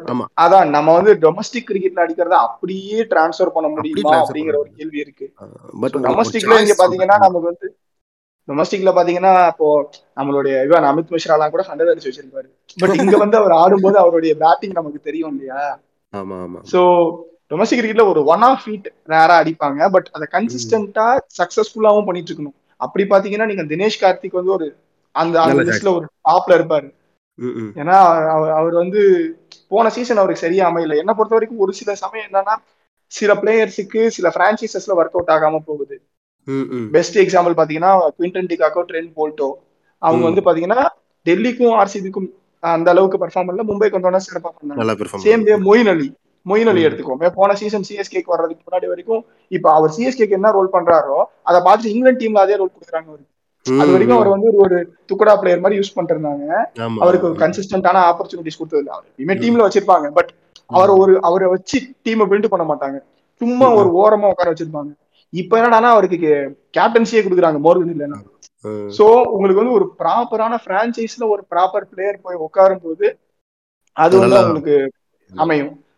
So அதனாலதான் இந்த தடவை எல்லாருமே சொல்றாங்க ஷாருக் கான் வந்து ஒரு ப்ராப்பரான டீம்ல போய் செட் ஆகணும். அவருக்கு போய் அங்க அதாவது கொஞ்சம் இப்போ ஒரு உதாரணத்துக்கு ஒரு மும்பையை எடுத்துக்குவோம் இல்ல ஒரு சென்னையை எடுத்துக்குவோம். எல்லாத்துக்கும் நம்ம மும்பை சென்னை சொல்றதால கோவப்படக்கூடாங்க பட் அவங்க தான் சக்சஸ்ஃபுல்லா இருந்திருக்காங்க வேற. ஒண்ணும் இல்லை. நமக்கு நமக்கு பஞ்சாப் மேலேயும் ராஜஸ்தான் மேலேயும் டெல்லி மேலேயும் கோவம் இல்ல. இந்த அணிகள் இது வரைக்கும் சிறப்பா பண்ணிருக்காங்க அவங்கள்ட்ட ஒரு கல்ச்சர் இருக்கு. அவங்கள்ட்ட அந்த இடத்துக்கான பிளேயர்கள் இருக்காங்க. வேற ஒண்ணும் இல்ல. சோ இப்போ ஒரு மும்பைக்கு போறாரு அப்படின்னா ஷாருக் கான் அங்க கைரன் போலாண்டு தான் மெயின் சோ ஷாருக் கான் ஒரு சப்போர்ட்டிங்கா அடிச்சா போதும். அப்படி. பண்ணாலே ஒரு சிறப்பா தெரிவாரு. அதே மாதிரி இப்போ ஒரு சென்னைக்கு போறாருன்னா அங்க ரவீந்திர ஜடேஜா அந்த ரோலை நல்லாவே பண்ணிட்டு இருக்கிறாரு. ஒரு எம்எஸ் ம். தோனி இருக்கிறாரு. சோ அப்ப வந்து ஷாருக் கானுக்கு மேல ஃபுல் ப்ரெஷர் இருக்காது. சோ அவர் கொஞ்சம் கொஞ்சமா அடிக்க அடிக்க அவருடைய அந்த ஸ்டேச்சர் வந்து பெருசாகும். வேற போன வருஷம் பஞ்சாப்ல பாத்தீங்க அப்படின்னா ஷாருக் கான் தான் மெயின் ஒரு ஃபர்ஸ்ட் சீசன் ஆடுற ஒரு ஐபிஎல் பிளேயரை வந்து நீங்க மெயின் மிடில் ஆர்டர் பேட்ஸ்மேனா வச்சிருக்கீங்க. ஒரு மெயின் ஹிட்டரா. வச்சிருக்கீங்க. அது வந்து கொஞ்சம் கஷ்டம். எல்லாராலையும் அதை எக்ஸி எக்ஸல் பண்ணிட முடியுமா. அப்படிங்கிறது கொஞ்சம் கஷ்டம். நம்ம அது மேக்ஸ்வெல் விஷயத்திலேயே பார்த்திருக்கிறோம். மேக்ஸ்வெலை வந்து மிடில் ஆர்டர்ல மெயின் ஆளா ஆளா இறக்கி விட்டு மேட்ச் ஆஃப்டர் மேட்ச் நீ தான் பர்ஃபார்ம் பண்ணணுங்கும் போது அவரால் அந்த அளவுக்கு பர்ஃபார்ம் பண்ண முடியல. அதுவே வந்து ஒன்றும் பிரச்சனை இல்லப்பா. மேல வந்து ஒரு கோலி இருக்கிறாரு ஒரு தேவதத் படிக்கல் இருக்காரு. யாராவது ஒருத்தர் ரேங்க் இன்னிங்ஸ் ஆடுவாங்க. கீழே உனக்கு ஒரு டெவில் ஒரு டெவிலியர்ஸ்னு ஒரு லெஜண்ட் இருக்காரு. இவங்களை. சுத்தி நீ ஆடினா போதுங்கும் போது அவர் ரொம்ப ஃப்ரீயா ஆடுறாரு. ஃப்ரீ ஆட்டம் அவர் மேல வந்து எந்த ப்ரெஷரும் இல்ல. ஒரு இன்டர்நேஷனல் ஸ்டாரான மேக்ஸ்வெலுக்கே இப்படின்னா மத்த இப்போ ஒரு ஷாருக் கான் மாதிரி ஒரு யங்ஸ்டர்களுக்கு அது கொஞ்சம் டஃபா தான் இருக்கும். ஸோ இந்த ஃபோர் ஃபைவ் சிக்ஸை பொறுத்த வரைக்கும் அது அந்த அவங்கள சுத்தி யார் இருக்காங்கன்றது ரொம்பவே அவசியம். ஆமா. இந்த அவர் நிறைய நிறைய டீம். வாஷிங்டன் சுந்தர் சார் நீங்க வந்து நீங்க நினைப்பீங்க? வாஷிங்டன் சுந்தர் வந்து ஃபிஃப்த் பொசிஷன் இப்போ ஆர்சிபி யூஸ் பண்ணும்போது அவருக்கு வந்து ஃபிஃப்த் சிக்ஸ்த் பொசிஷன் தான் கொடுத்தாங்கன்னு நினைக்கிறேன். இல்ல தமிழ்நாடுவை பொறுத்த வரைக்கும் அவர் நல்ல நம்பர்ஸ் வச்சிருக்காரு அவரை பத்தி சொல்றவங்க எல்லாருமே வந்து அவருக்கு ஐபிஎல்ல போதுமான பேட்டிங் கொடுக்கப்படலை அப்படின்னு தான் எல்லாருமே சொல்றாங்க. நான் பர்சனலா அந்த அளவுக்கு. அவருடைய பேட்டிங்கை பார்த்தது இல்ல ஸோ அதை பெருசா என்னால கமெண்ட் பண்ண முடியாது நான் பார்த்த. வரைக்கும் அவர் டீசெண்டா ஆடுறாரு பட் நம்ம சொல்ற மாதிரி ஒரு குருணால் பாண்டியா மாதிரி ஏன்னா இங்க ஐபிஎல் பொறுத்த வரைக்கும் அது நிறைய பேட்ஸ்மேன் ஃப்ரெண்ட்லியா இருக்கு ஸோ அத அந்த அளவுக்கு அவர் அட்டாக்கிங் கிரிக்கெட் நான் பார்த்தது இல்ல முக்கியமா இப்ப நீங்க குருணால் பாண்டியா அப்படின்னா அவர். அவருடைய பிளஸ். பாயிண்ட் அவர் பத்து பால்ல முப்பது அடிப்பாரு இருபத்தஞ்சு அடிப்பாரு அந்த மாதிரி பெருசா நான் வாஷிங்டன். சுந்தர் அவர் அவர் வந்து கிளாசிக்கா ஆடுவாரு. டெஸ்ட் மேட்சஸ்ல நம்ம அவருடைய பேட்டிங் பார்த்திருக்கோம். பட். டி டுவெண்ட்டில அட்டாக்கிங் கிரிக்கெட் அதுதான் ரொம்ப முக்கியம் இப்போ. அந்த மாதிரி ஒரு ஆடி நம்ம பார்த்தது இல்ல so I don't think as a பவுலரா power பிளேலயே ஒரு மூணு ஓவர் இல்ல ரெண்டு ஓவர் பக்காவா போட்டு கொடுத்துருவாரு. அதுல சந்தேகமே இல்ல. So a bowler who can பேட்டுங்கும் போது வாஷி வந்து ஒரு டிக்கு தான். பிளஸ் அவர். இந்தியனும் கூட. இந்தியன் டீமோட ரெக்கனிங்ல இருக்கிறாரு. அப்ப அதிகமான ப்ரெஷர் மேட்சஸ் ஆட போறாரு. அது எல்லாமே ஓகே எனக்கு. பட். ஆஸ் அ பேட்ஸ்மனா இது வரைக்கும் நான் பார்க்கல. அவர் வந்து ஆட மாட்டாருன்னு நான் சொல்லல. நான் இது வரைக்கும் ஒரு அட்டாக்கிங் பேட்ஸ்மனா ஈவன் அட் த டாப் ஓப்பனிங்கா இருக்கட்டும் இல்ல ஃபோர் ஃபைவ் சிக்ஸ்லயா இருக்கட்டும் நான் இது வரைக்கும் பெருசா பார்க்கல. ஒரு அஞ்சு அஞ்சு ஆறு பேர் இருக்காங்க அந்த அந்த லிஸ்ட்லயே லைக் ஸ்பின்னர் ஆல்ரவுண்டர்ல வந்து நம்ம ஐபிஎல் வேணவங்க லைக் குருணால் பாண்டியா அப்புறம் வந்து தெவேத்தியா ராகுல் தெவேத்தியா அப்புறம் ஆமா அப்புறம் வாஷிங்டன் சுந்தர் இருக்காரு. அப்புறம் கிருஷ்ணபா கௌதம் ஸ்ரேயஸ் கோபால் அப்புறம் வந்து. நம்ம அபிஷேக் சர்மா. ஸோ இவ்வளவு பேர் அந்த இடத்துல அந்த இடத்துல அந்த அந்த அந்த போட்டிக்கு இருக்காங்க. லைக் யாருமே வந்து நம்ம நம்ம எதுவுமே கெஸ் பண்ண முடியாது. ஏன்னா எவ்வளோ இருப்பாங்க நமக்கு தெரியல. அதே மாதிரி வந்து சிவம் தூபே கூட இருக்காங்க. சிவம் தூபே இருக்காங்க. அப்புறம் தமிழ்நாட்டுல அவ்வளவு சிவம் துபே ஒரு மீடியம் பேசர் ஆல்ரவுண்டர் வந்து அந்த டைப். விஜய் சங்கர் கரெக்ட் இவங்க. பேஸ் இல்ல அதுதான் பெரிய பிரச்சனை. இப்போ நம்ம வேர்ல்ட் கிளாஸ் ஆல்ரவுண்டர்னா ஒரு பென். ஸ்டோக்ஸ் கன்சிஸ்டன்டா ஒன் தேர்ட்டி பிளஸ் போடுவாரு இல்ல பாண்டியா மட்டும்தான் க்ளோசர். டு அந்த ஒரு பேஸ் போடக்கூடிய ஒரு bowler ஏன்னா நீங்க ஃபாஸ்ட் bowling ஆல்ரவுண்டர்னா அவர் ஃபாஸ்டா போடணும் முதல்ல கரெக்ட்டுங்களா இங்க வந்து விஜய் சங்கரா. இருக்கட்டும் எல்லாருமே ஒன் டுவெண்ட்டி கிளிக்ஸ் தான் போடுறாங்க அது வந்து ஒரு இன்டர்நேஷனல் லெவல்ல ஒரு பெரிய விஷயம் கிடையாது. அதே ஸ்பாட்டுக்கு வந்து ரொம்ப நிறைய பேர் எனக்கு தெரிஞ்ச மாதிரி தெரியல like Liam Livingstone Daryl Mitchell Mitchell Santner Sherfane Rutherford Hasaranga. Hasaranga பேர். நிறைய இடத்துல அடிபடுது அசரங்கா வந்து இந்த வாட்டி நிறைய நிறைய டீம்ஸ் போடுவாங்க அப்படின்னு சொல்லி பார்க்காங்க. லயல் லிவிங்ஸ்டனும் அசரங்காவோட பேரும் நிறைய இடத்துல நான் பார்க்கேன். அது எப்படி நீங்க நினைக்கிறீங்க? அசரங்காவுக்கு உண்மையிலே ஒரு டிமாண்ட் இருக்கா? எப்படி? இல்ல இருக்கும்னு தான் எனக்கும் தோணுது. ஏன்னா நீங்க சொல்ற மாதிரி ஸ்பின் பவுலிங் ஆல்ரவுண்டர் ஆனா பிரச்சனை என்ன அப்படின்னா பெரும்பாலான டீம்ஸ் ம். வந்து இந்தியன் ஸ்பின்னர்ஸ்க்கு தான் ப்ரிஃபரன்ஸ் கொடுப்பாங்க. அவங்க வந்து அந்த ஃபாரின் ஸ்பின்னர்ஸ்க்கு வந்து இப்ப மொயின் அலி மாதிரி அவர் ப்ரிஃபரபிளி ஒரு பேட்ஸ்மேனா இருந்தா பிரச்சனை இல்லை. ஹசரங்காவை பொறுத்த வரைக்கும் எனக்கு தெரிஞ்ச ஒரு backup. Player sort of use பண்ணுவாங்கன்னு நினைக்கிறேன்.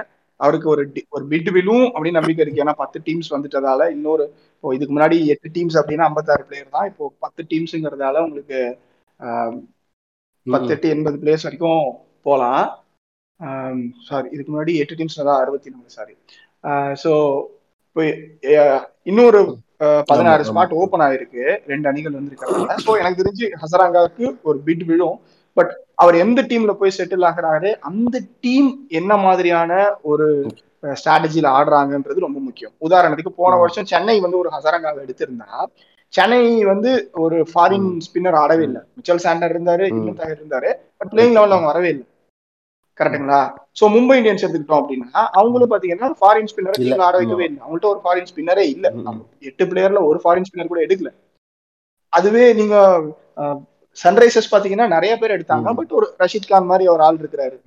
அப்போ உங்களுக்கு வாய்ப்பு கிடைக்குமான்னு தெரியல சோ அசரங்கா வந்து எந்த டீமுக்கு போறாரு அந்த டீமுக்கு. அவருடைய தேவை இருக்குமா அப்படிங்கறத. என்ன என்ன பொறுத்தவரை இன்னும் கொஞ்சம் பேட்டிங் இம்ப்ரூவ் பண்ணணும் அதாவது நம்ம இப்போ ஒரு மொயின் அலி மாதிரியோ இல்ல லயம் லிவிங்ஸ்டன் மாதிரியோ நம்ம பேசணும் அப்படின்னா லயம் லிவிங்ஸ்டன் என்ன பொறுத்த வரைக்கும் ஒரு அப்படிதான் சொல்ல முடியும்ல. ஆஹ் அதேதான். கிட்டத்தட்ட மொயின் அலி மாதிரி தான் இப்போ மொயின் அலியை பாத்தீங்கன்னா எல்லா மேட்ச்லாம் தோனி ஒரு ஓவர் கொடுக்க மாட்டாரு. பேட்ஸ்மேனா எல்லா மேட்சும் இறக்கி விடுவாங்க. பட் பவுலரா பாத்தீங்கன்னா எல்லா மேட்ச்லாம் கொடுக்க மாட்டாரு. எப்போ டேர்ன் இருக்கோ எப்போ பிச்சில். தேவைப்படுதோ அப்போ மட்டும் தான் அவருக்கு ஓவர் கொடுப்பாரு. அதுவும் சில. மேட்ச் ஒரு ஓவரோடய ரெண்டு ஓவரோடய கூட நிப்பாட்டிப்பாரு. ஜேசன் ஹோல்டர் நல்ல டிமாண்ட் இருக்கும்னு நினைக்கிறேன் நான் நான் பர்சனலா நான் எதிர்பார்க்கிற சீக்ரெட் வெப்பன் அவர் தான் ஏன்னா இப்போ அவருடைய பவுலிங் பயங்கரமா இம்ப்ரூவ் ஆயிருக்கு பேட்டிங் டவுன். ஆர்டர் நம்ம சொன்னோம் இல்லையா வந்தோடனே அடிக்கவும் தெரியும் அதே சமயம் தேவைப்பட்டா அவரால ஒரு ஒரு மூணு விக்கெட் தான் கையில இருக்கு பட் இருபது பாலுக்கு ஒரு. இருபத்தஞ்சு அடிக்கணும் அப்படின்னா நின்னு முடிச்சு கொடுத்துருவாரு.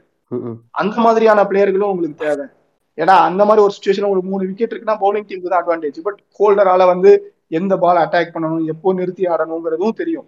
போன வருஷம். லாஸ்ட் டூ இயர்ஸா எஸ்ஆர்எஸ்க்கு ஒரு பிரமாதமா பண்ணியிருக்கிறாரு ஸோ ஏன்? என்னை பொறுத்த வரைக்கும் அவங்க ரஷித்கான அளவுக்கு முக்கியமான பிளேயரா. நான் பார்த்த பிளேயர் ஜேசன் ஹோல்டர் போன வருஷம். இது கொஞ்சம் ஓவர் ஸ்டேட்மெண்டா இருக்கலாம் பட் ரஷித் கான் வந்து ஒரு ஒரு பவுலர் மட்டும்தான் இல்லையா? வேறாஸ் அவர் வந்து ஹோல்டர் பேட்டிங்லயும் ஹி வான் தெம் கேம்ஸ் பவுலிங்லயும் ஒரு குரூஷியல் அதாவது முக்கியமா பார்ட் லாஸ்ட் இயருக்கு முந்தின இயர் லாஸ்ட் இயருக்கு முந்தின டுவெண்ட்டி டுவெண்ட்டி ஃபார்மேட் வந்து ஜேசன் ஹோல்டர் வந்ததுக்கு அப்புறம் தான் டீமே மாறிச்சு. அது வரைக்கும் டீமோட பெர்ஃபார்மன்ஸ் ரொம்ப ஒஸ்ட் கரெக்ட் எக்ஸாக்டா எக்ஸாக்டா அதுக்கப்புறம் தான் கான்ஃபிடென்ட் இருந்துச்சு டீமுக்குள்ள ஸோ அப்படி. ஈவன் மிச்சல் மிச்சல் மார்ஷ் கூட நிறைய பேர் சொல்றாங்க. மிச்சல் மார்ஷ் கூட நல்லா பக்கா ஆல்ரவுண்டர் ஆனா என்ன என்ன. பாயிண்ட் ஆஃப் வியூ வந்து மிச்சல் மார்ஷ் வந்து போலிங் வந்து கிட்டத்தட்ட நம்ம விஜயசங்கர் அளவு போலிங் தான்.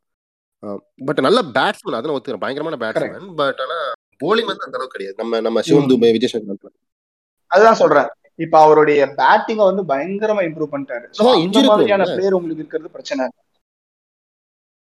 ஆ, இப்போ அது ஓரளவு இல்லைன்னு சொல்லியிருக்கிறாரு. பாப்போம் அதான் உண்மைதான். நீங்க சொல்றது கண்டிப்பா எல்லாருக்கும் ம்.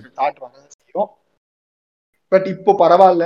கொஞ்சம் பெட்டரா. இருக்கிறாரு. பாப்போம். ஸோ அது நம்ம அப்புறம் தமிழ்நாடு பிளேயர்ஸ் இந்த வாட்டி ரொம்ப நிறைய பேர் லைக் முப்பது பிளேயர்ஸ் ஆக்ஷன்ல வந்து பார்ட்டிசிபேட் பண்ண போறாங்க ஆமா. ஸோ. தமிழ்நாடு முக்கியமா ரெண்டு ரெண்டு ரெண்டு பிளேஸ் லைக் தமிழ்நாடு அந்த கர்நாடகா. ரெண்டு டீம்ஸும் வந்து டி டுவெண்ட்டி வந்து ரொம்ப கான்சன்ட்ரேட் பண்ற மாதிரி இருக்கு. ஸோ தமிழ்நாடோட பிளேயர்ஸ் வந்து. இந்த ரோல்ல வந்து எப்படி இருக்கும்னு நினைக்கிறீங்க? தமிழ்நாடு வந்து ஒரு பூல் ஆயிட்டா? லைக் ஐபிஎல் பூல் ஆயிட்டா? இப்போ நம்ம ஒரு காலத்துல வந்து வெஸ்ட் இண்டீஸ் வந்து நம்ம ஐபிஎல் பூலா இருந்துச்சு. ஸோ அது மாதிரி தமிழ்நாடு வந்து ஐபிஎல் பூல் ஆயிட்டா அப்படின்னு ம். நீங்க நினைக்கிறீங்களா? நிச்சயம் நிச்சயம். போன வருஷமும் தமிழ்நாடு பிளேயர்ஸ் உடைய ரெஜிஸ்ட்ரேஷன் அதிகம் நினைக்கிறேன். பட் கண்டிப்பா பிளேயர்ஸ் பார்ட்டிசிபேட் பண்ணவங்க. தமிழ்நாடு பிளேயர்ஸ் தான் அதிகம். பதிமூணு. பேரோ பன்னெண்டு பேரோ நினைக்கிறேன். இந்த தடவையும் அந்த அளவுக்கான ஒரு கண்டிப்பா பத்து பிளேயர்ல மினிமம் பத்து பிளேயர்ஸ்க்காவது கான்ட்ராக்ட் கிடைக்கும். ஒரு ரவிச்சந்திரன் அஸ்வினுக்கு கான்ட்ராக்ட் கன்ஃபார்ம் தினேஷ் கார்த்திக்கு கான்ட்ராக்ட் கன்ஃபார்ம் வாஷிங்டன் சுந்தருக்கு உறுதி ஷாருக் கானுக்கு நிச்சயம். தமிழ்நாடு பிளேயர்ஸ்லயே ஹையஸ்ட் பிட் ஷாருக் கான் போனாலும் ஆச்சரியப்பட்டது சாய் கிஷோர் அப்புறம். அதுக்கப்புறம் வந்து சாய் கிஷோருக்கு நிச்சயம் கிடைக்கும். உண்மையிலேயே ஒரு வேற ஏதாவது இப்போ சிஎஸ்கேக்கு வந்தாரா மறுபடியும் ஜடேஜா இருக்கிறதால வாய்ப்பு கிடைக்கும். வேற ஒரு டீமுக்கு போனாருன்னா இதுதான் நம்ம சொல்றது. அந்த பிளேயர் வந்து எந்த டீம்ல இருக்கிறாரு? சாய் கிஷோர் போன வருஷம் ராஜஸ்தான்ல இருந்தா நிச்சயம் ஒரு வாய்ப்பு கிடைச்சு சுரேஷ் கோபாலோ மார்க்கண்டே போன வருஷம் ஆனா ஞாபகம் எனக்கு. பட் சுரேஷ் கோபாலுக்குலாம் வருஷம் ஒர்க் ஆகல. தெவாட்டியாக்கு பெருசா ஒர்க் ஆகல. சோ சாய் கிஷோர் ஆடி இருந்திருப்பாங்க. சாய் சுதர்ஷன் இருக்கிறாரு. விவேக் ராஜ் என்ன பேர் நோட் டாப் ஆர்டர் பண்ணாங்க பேட்ஸ்மேன்ல ஆமா ஆமா. சோ விவேக் ராஜ் எத்தனை பேர் நோட் பண்ணாங்கன்னு தெரியல. அப்புறம் வந்து ரெண்டு மலிங்கா விவேக் ராஜுக்கு. கரெக்ட். ரெண்டு மலிங்கா இருக்கிறாங்க. இருக்கிறாரு. அதிசயராஜ் டேவிட்சன் இருக்கிறாரு. இவரு சிலம்பரசன் ரகுபதி இருக்காரு. பெரியசாமி இருக்காரு. அது இல்லாம வந்து உங்களுக்கு நடராஜன் ஆப்வியஸ்லி இருக்கிறாரு. சோ கண்டிப்பா ஒரு ஏழு எட்டு பேருக்கு கான்ட்ராக்ட் கன்ஃபார்ம்னே சொல்லலாம் நம்ம. அப்புறம் இன்னொரு பிளேயர்? இது இந்த இதுக்காக ப்ரிப்பேர் பண்ணிட்டு இருக்கும்போது பார்த்தேன். ஒரு பிளேயர் வந்து எந்த டீமுக்கு ஆடல பட் ஆனா ரெண்டு வாட்டி பிக்கப் பண்ணிருக்காங்க. Manimaran Siddharth. Manimaran Siddharth left arm spinner Delhi வந்து. எடுத்திருந்தாங்க. அதுக்கு முன்னாடி எடுத்திருந்தாங்க. ஆமா ஆமா. கேகேஆர் எடுத்திருந்தாங்கன்னு நினைக்கிறேன். எஸ்ஆர்எச் இல்ல கேகேஆர் எடுத்திருந்தாங்கன்னு நினைக்கிறேன். ஆ ரைட் ரைட் ரைட் கேட்க கரெக்ட் கேகேஆர் எடுத்திருந்தாங்க. சஞ்சய் யாதவ் தான் எஸ்ஆர்எச் எடுத்திருந்தாங்க. ஒரு ஒன் இயர்க்கு வந்து சஞ்சய் யாதவ். வந்து எடுத்தாங்க. கரெக்ட் கரெக்ட் ஸோ அப்புறம் பாபா பிரதர்ஸ் இருக்கிறாங்க. அப்பர்ஜித் இந்த வாய்ப்பே கிடைக்கல ஐயோ மோஸ்ட் சீனியர் சிஎஸ்கேக்குள்ள போன ஆளு. இன்னும் சான்ஸே. ம், பார்க்கலாங்க. யாரு? அது இல்லாம ஜெகதீசன் ஆப்வியஸா இருக்காரு. ஜெகதீசன் இருக்கிறாரு. ஆ, ஹரிநிஷாந்த். அப்புறம் ஜெகதீசன் சொல்லும்போது. ஹரினிஷாந்த் இருக்காரு. அதான் நிறைய பிளேயர்ஸ் இருக்காங்க எல்லாருமே ஒர்த்தன் ஐபிஎல் பாப்போம் அதான் இப்போ ரெண்டு டீம்ஸ் வந்தது இந்த மாதிரி பிளேயர்ஸ்க்கு இன்னும் ஒரு அட்வான்டேஜ். அட்லீஸ்ட் பிளேயிங் லெவல்ல இந்தியன்ஸ் ஏழு பேருன்றதால ரெண்டு டீம்ல பதினாலு பிளேயருக்கு இன்னும் வாய்ப்பு கிடைக்கும். பிளஸ் அந்த நம்ம நிறைய டீம் வந்து தமிழ்நாட்டோட சப்போர்ட் ஸ்டாஃப்ஸ் இருக்க மாதிரி இருக்கு இல்லையா? கேகேஆர்லயும் கேகேஆர்லயும் சரி பஞ்சாப்லயும் சரி பஞ்சாப்ல கூட. அப்புறம் சன்ரைசர்ஸ் வந்து ஆப்வியஸ்லி ஹேமங் பத்தானி தான் இப்போ ஸ்கவுட் அங்க. சிஎஸ்ஜி ஃபீல்டிங் கோச்சும் நினைக்கிறேன். ஆமா ஆமா ஃபீல்டிங் கோச்சும் ஹேமங் பத்தானி தான். அப்புறம் ஆர்சிபில கூட யாரோ. சப்போர்ட்டிங் ஸ்டாஃப் வந்து தமிழ்நாடு யாரோ. மலோலன் மலோலன் ரங்கராஜ். இருக்காரு. ஸோ அப்படிங்கும்போது வந்து தமிழ்நாடு பிளேயர்ஸ்க்கு வந்து ஒரு எக்ஸ்ட்ரா அட்வான்டேஜஸ் இருக்குமா?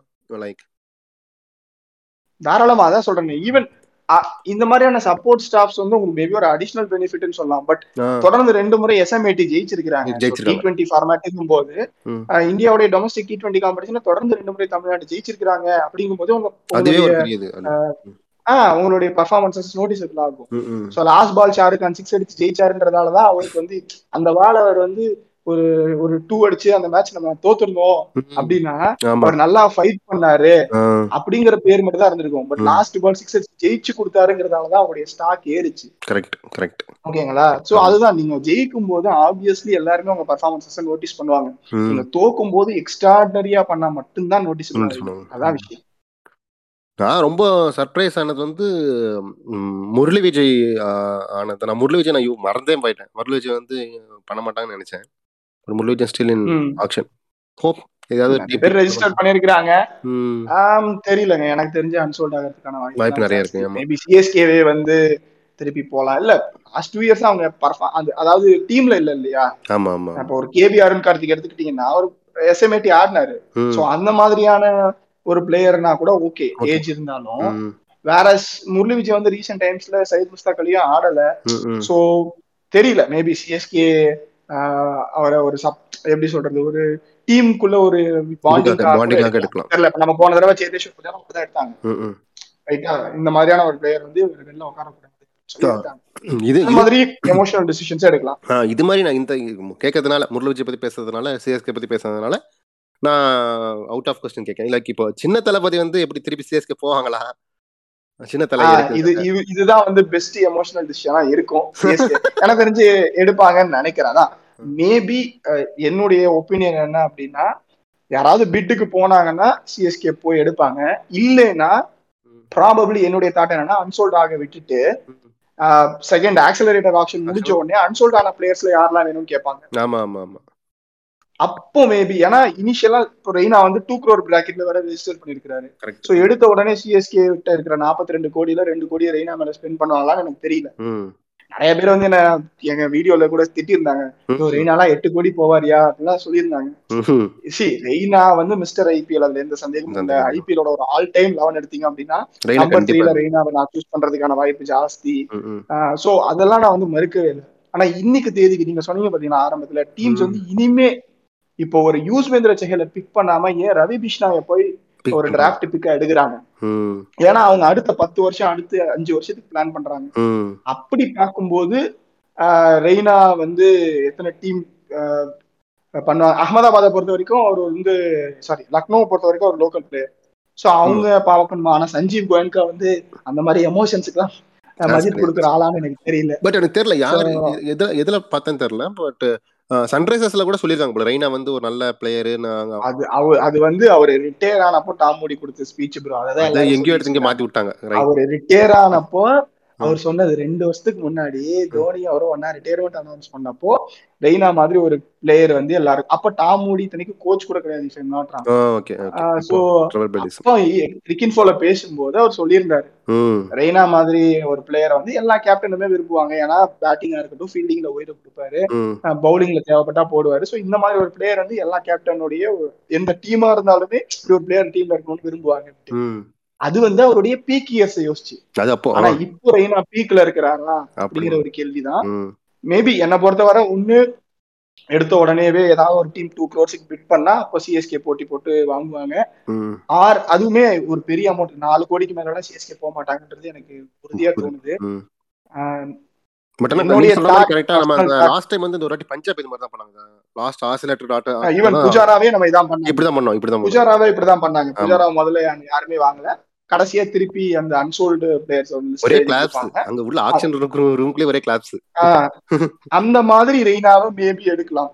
இது வந்து ரெய்னா ஃபேன்ஸ் ஹர்ட் பண்ற மாதிரி இருக்கலாம் பட். நான் சொல்றேன் எனக்கும் ரெய்னா பிடிக்கும் ஓகேங்களா? ஆனா அதே சமயம் ரியாலிட்டின்னு ஒண்ணு இருக்கு.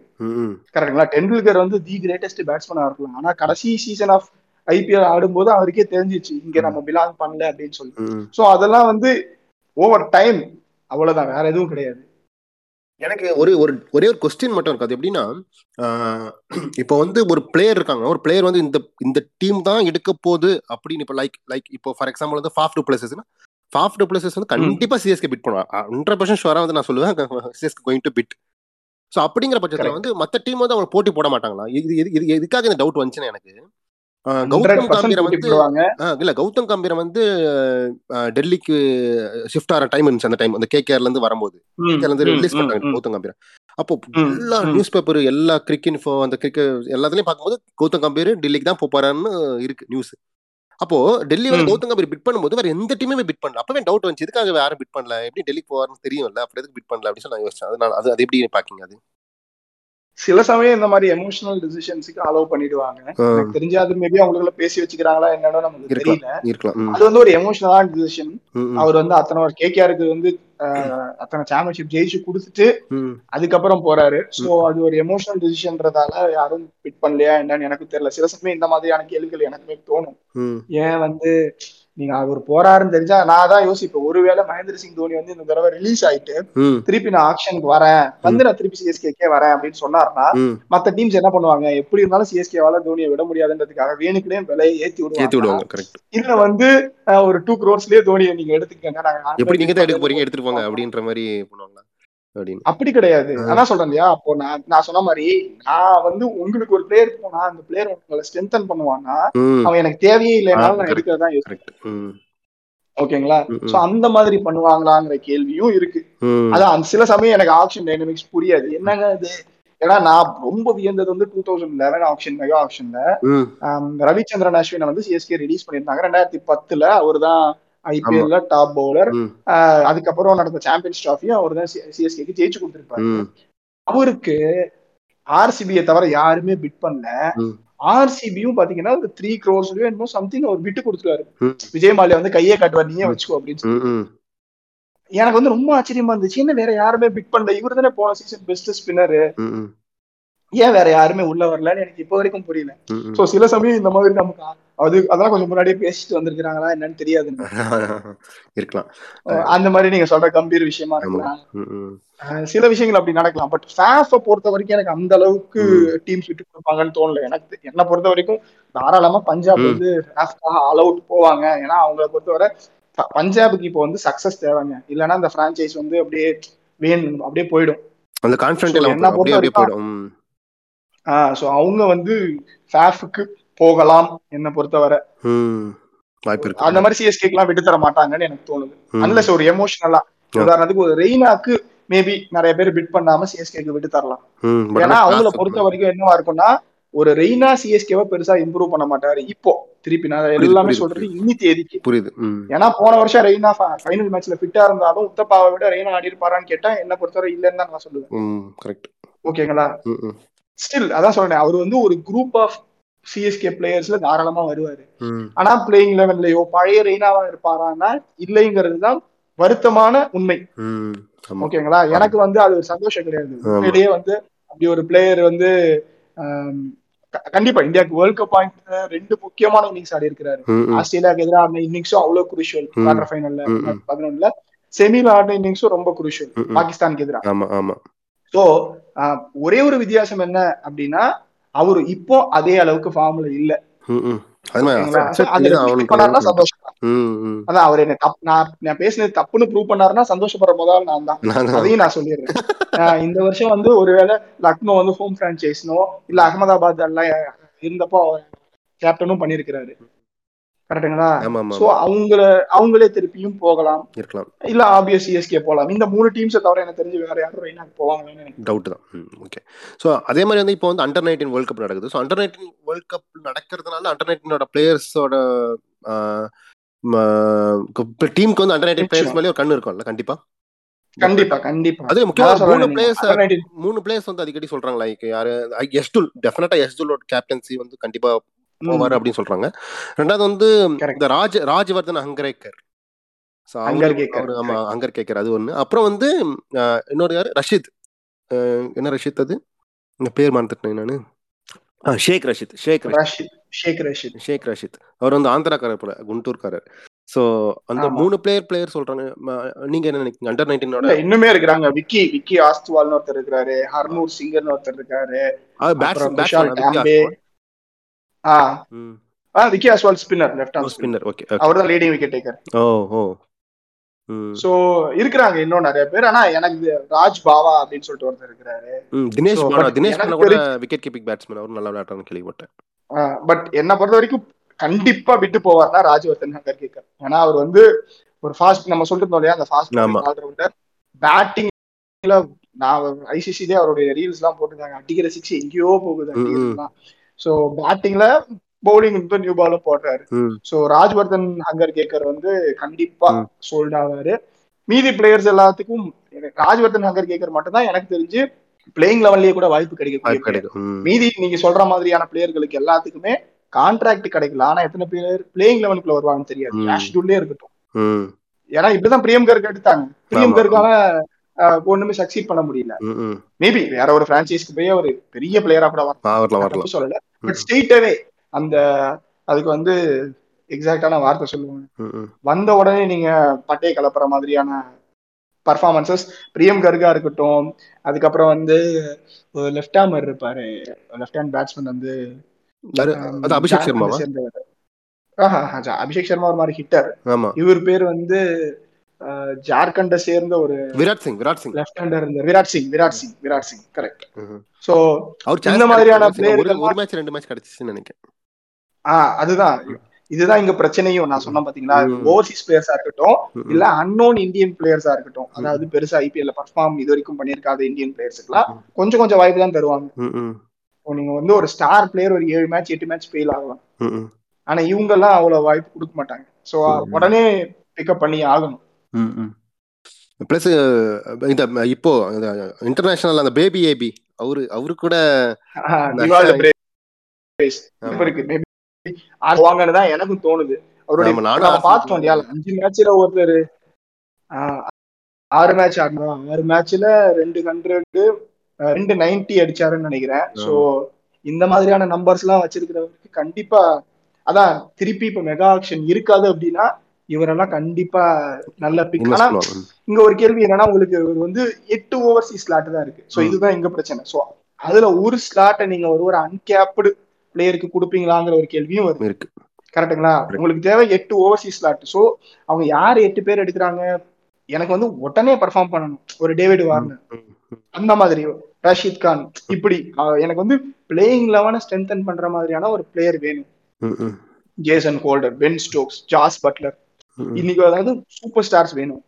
அப்போ இவங்க வந்து ஒரு டிவால்டு பிரேவிஸ் எந்த அளவுக்கு எடுக்கிறாங்கன்னு பார்க்கணும். பட் ஐ திங்க் எனக்கு தெரிஞ்சு இந்த தடவை அவருக்கு ஒரு கான்ட்ராக்ட் கிடைக்கும் தான் நானும் நம்புறேன்.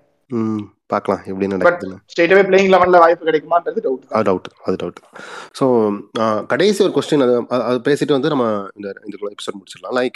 லைக் இப்போ வந்து நம்ம இதுக்கு முன்னாடி பார்த்துருக்கோம். லைக் ஆர்சிபியும் ஆகட்டும் இல்லை வந்து கிங்ஸ் லெவன் பஞ்சாப்பும் ஆகட்டும். நம்ம வந்து அண்டர் நைன்டீன் பிளேயர்ஸை வந்து அவங்க அண்டர் நைன்டீன் சொல்ல முடியாது. வந்து அன்கேப்டு பிளேயர்ஸை வந்து நம்ம வந்து ரிட்டைன் பண்ணி பார்த்துருக்கோம். சர்ஃப்ராஸ் கானையோ இல்லை வந்து மன்னன் ஹோரா. அதுக்கப்புறம் வந்து அவங்க அவங்க வந்து அந்த அளவுக்கு வந்து ப்ரூவ் பண்ணல. ப்ரூவ் பண்ணன்ற போது ஜொலிக்கல அவங்க வந்து அந்த மேட்ச்ல இப்போ வந்து நம்ம நம்ம இந்த டீம்ல கூட பாத்தீங்கன்னா சன்ரைசர்ஸ்ல அப்துல் அப்துல் சமாத் உம்ரான் மாலிக் அப்புறம் வேற எந்த டீம்ல ராஜஸ்தான் ராயல்ஸ்ல வந்து இது பண்ணிருக்காங்களா? யசஸ்வி ஜெய்ஸ்வால் ரவி பிஷ்னாய் ரவி பிஷ்னா எல்லாம் எடுத்திருக்காங்க. ஸோ இவங்க அது அது அது எப்படி இருக்கும்னு நினைக்கிறீங்க இப்போ வந்து இப்போ வந்து யங்ஸ்டர்ஸ் மேல நிறைய பெட் பண்ற மாதிரி இருக்கு. ஸோ அது எப்படி ஆனா சர்ஃபராஸ் கானையோ ஓரா ஓகேவா பண்ணியிருந்தாரு. சர்ஃபராஸ் கான் வந்து அவங்க பிட் பண்ணும்போது அவர் பெருசா அது வரைக்கும் பர்ஃபார்ம் பண்ணல. இப்ப ரவி பிஷ்னாய் நமக்கு தெரியும். ரெண்டு சீசன் ஆடிட்டு இருக்கிறாரு. கரெக்ட்டுங்களா ஆமா போன சீசன் அவர் அவருக்கு season சோ ரவி பிஷ்னாய்ட்டு இருந்து நம்ம என்ன எக்ஸ்பெக்ட் பண்ண முடியும்னு தெரியும். அப்துல் சமதா அவங்க ஒரு பொட்டன்ஷியல் அவர் அவரால என்ன பண்ண முடியும்னு பார்த்திருக்கிறோம் ஆனா அதை கன்சிஸ்டன்டா பண்ண முடியுமான்றதுதான் கேள்வியா இருக்கு அப்துல் சமத் ஒரு டேலண்ட் நமக்கு தெரிஞ்சிருச்சு. ஆனா கன்சிஸ்டன்டா பண்ண முடியுமா அவரால? அவரை வந்து ஒரு ஹர்திக் பாண்டியாவை தான் பாக்குறாங்க.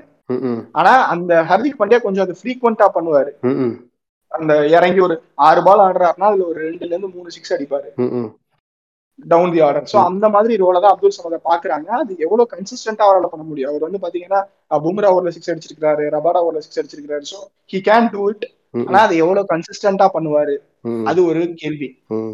ஆம், உம்ரன் மலிக்க பொறுத்த வரைக்கும் நிச்சயம் யாரா இருந்தாலுமே அவருடைய அந்த ரெண்டு பெர்ஃபார்மன்ஸை பார்த்ததுக்கு அப்புறம் டெம்ட் ஆகாம இருக்கவே மாட்டாங்க. ஒரு Indian fast bowler one fifty plus போடுறாரு. ரொம்ப ரேர். ஆனா பர்ஃபார்மன்ஸா அது மாறுமா? ஏன்னா இப்படிதான் வந்து சிவமாவையும் கமலேஷ் நாகர்கோத்தியும் அண்டர் நைன்டீன் வேர்ல்ட் கப்ல பண்ண உடனே எல்லாரும் வாய பிறந்தாங்க கரெக்ட் ஆனா இன்னி வரைக்கும் அவங்களால மேபி திருப்பி இதே தான் நம்ம சொல்றது எல்லாமே இன்னி தேதிக்கு தான். இதுக்கப்புறம் சிவமாவி வந்து ஜஸ்பிரீத் பும்ராவை விட சிறப்பான பவுலரா வரலாம். நான் அதை வந்து மறுக்கல. பட். இன்னைக்கு தேதிக்கு பாத்தீங்கன்னா அவர் அவங்க இது வரைக்கும் அதை ரெப்ளிகேட் பண்ணல. கமலேஷ். நாகர்கோத்தியா இருக்கட்டும். டீசெண்டா போடுறாங்க. சோ உம்ரன் மலிக்கை பொறுத்த வரைக்கும் ஓகே ஆனா அவரு நல்லா அதான் நம்ம என்னுடைய ஆசையும் நல்லா பர்ஃபார்ம் பண்ணணும் அவரு. பண்ணாதான் இனிமே வந்து அந்த டீம்ஸும் அந்த மாதிரியான பிளேயர்களை யோசிப்பாங்க. ப்ளஸ் காஷ்மீர்ல இருந்து வந்ததுனால. கொஞ்சம் அவர் பண்ணாருன்னா நிறைய அப்புறம் காஷ்மீர் பிளேயர்ஸ் எல்லாம் உள்ள வருவாங்க. கொஞ்சம் அவங்க மேல ஒரு ஃபோக்கஸ் வரன்றாங்க கரெக்ட் கரெக்ட் அதுவும் உண்மை. அதான் இப்ப தமிழ்நாடுல இருந்து நல்லா நாலஞ்சு பிளேயர் பண்ண பண்ணதான் இங்க இங்க கண்ணு. எல்லாரும். டிஎன்பிஎல் பக்கம். பட ஆரம்பிச்சு இல்லைன்னா டிஎன்பிஎல் எத்தனை பேர் பார்த்திருப்பாங்க தெரியாது. தெரியாது. கரெக்டுங்களா இங்க டிஎன்பிஎல்ல இருந்து ஒரு வருண் சக்கரவர்த்தி வராரு ஒரு நடராஜன் வராருன்னு போது ஓஹோ இங்கேயும் ஆட்கள் இருக்காங்க. அப்படின்னு. இப்போ வந்து உங்களுக்கு ஐபிஎல் ஸ்கவுட்ஸ் வந்து எல்லா மேட்சும் பார்க்க ஆரம்பிச்சிட்டாங்கன்னு வச்சுங்க ஆமா. சோ அதனால இன்னைக்கு தேதிக்கு அது எங்கேயோ போயிடுச்சு. அது மும்பை ஆரம்பிச்சு வச்ச ஒரு கல்ச்சர் ஜான் ரைட் வந்து என்னைக்கு பும்ராவையும் ஹார்திக் பாண்டியாவையும் கொண்டு வந்தாங்களோ அன்னைக்கு எல்லாருக்கும் தெரிஞ்சு போச்சு. இங்க இருந்து ஒரு லோக்கல் மேட்ச்ல இருந்து இந்த ரெண்டு பிளேயர்கள் வர முடியும் அப்படின்னா போய் தேடுங்கன்னு சொல்லி எல்லாரும். ஸ்கவுட்ஸ் போட்டு தேட ஆரம்பிச்சிட்டாங்க.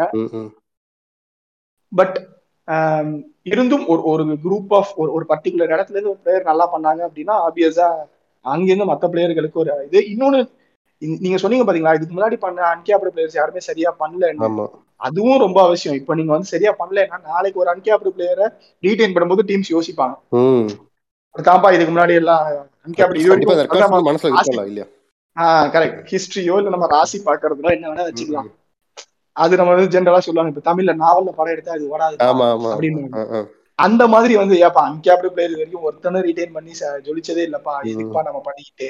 அப்படிம்பாங்க சோ அது வந்து அவங்க வந்து இப்போ டிஃபைனிங் மொமெண்ட்ல இருக்கிறாங்க. நல்லா பண்ணாங்க அப்படின்னா போக போக டீம்ஸுக்கு வந்து அது ஒரு பூஸ்ட கொடுக்கும்.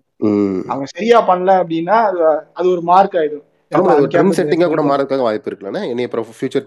கண்டிப்பா ஒரு under ninety players uncapped players return பண்ணுவாங்க. அப்படின்ற மாதிரி கரெக்ட் கரெக்ட் ஓகே ஸோ ரொம்ப தேங்க்ஸ் ப்ரோ இவ்வளோ நாள் வந்து எங்க கூட வந்து பேசுனதுக்காக ரொம்ப தேங்க்ஸ் ஸோ மக்களே நீங்கள். இவ்வளோ நாள் வந்து இந்த ஐபிஎல் ஆக்ஷனை வந்து நீங்கள் பார்த்துருப்பீங்க. இந்த இதை பற்றி கேட்டிருப்பீங்க. ஸோ நிறைய விஷயங்கள் நம்ம பேசியிருப்போம். ஸோ உங்களுடைய ஃபீட்பேக்ஸ் இருந்தால் எங்களுக்கு கண்டிப்பாக வந்து எங்களுக்கு வந்து சென்ட் பண்ணுங்கள் ப்ளஸ் யூடியூப்ல வந்து டிசிஎன். தமிழ் கிரிக்கெட் நியூஸ்னு ஒரு சேனல் இருக்குது அதுதான் எங்கள் ராஜகோபால் அவங்களுக்குள்ளது. இன்னும் நிறைய ஐபிஎல் அப்டேட்ஸ் வந்து அதில் போடுவாங்க. ஸோ அதையும் நீங்கள் சப்ஸ்கிரைப் பண்ணிக்கோங்க.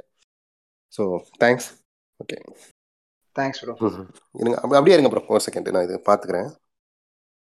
Chuck.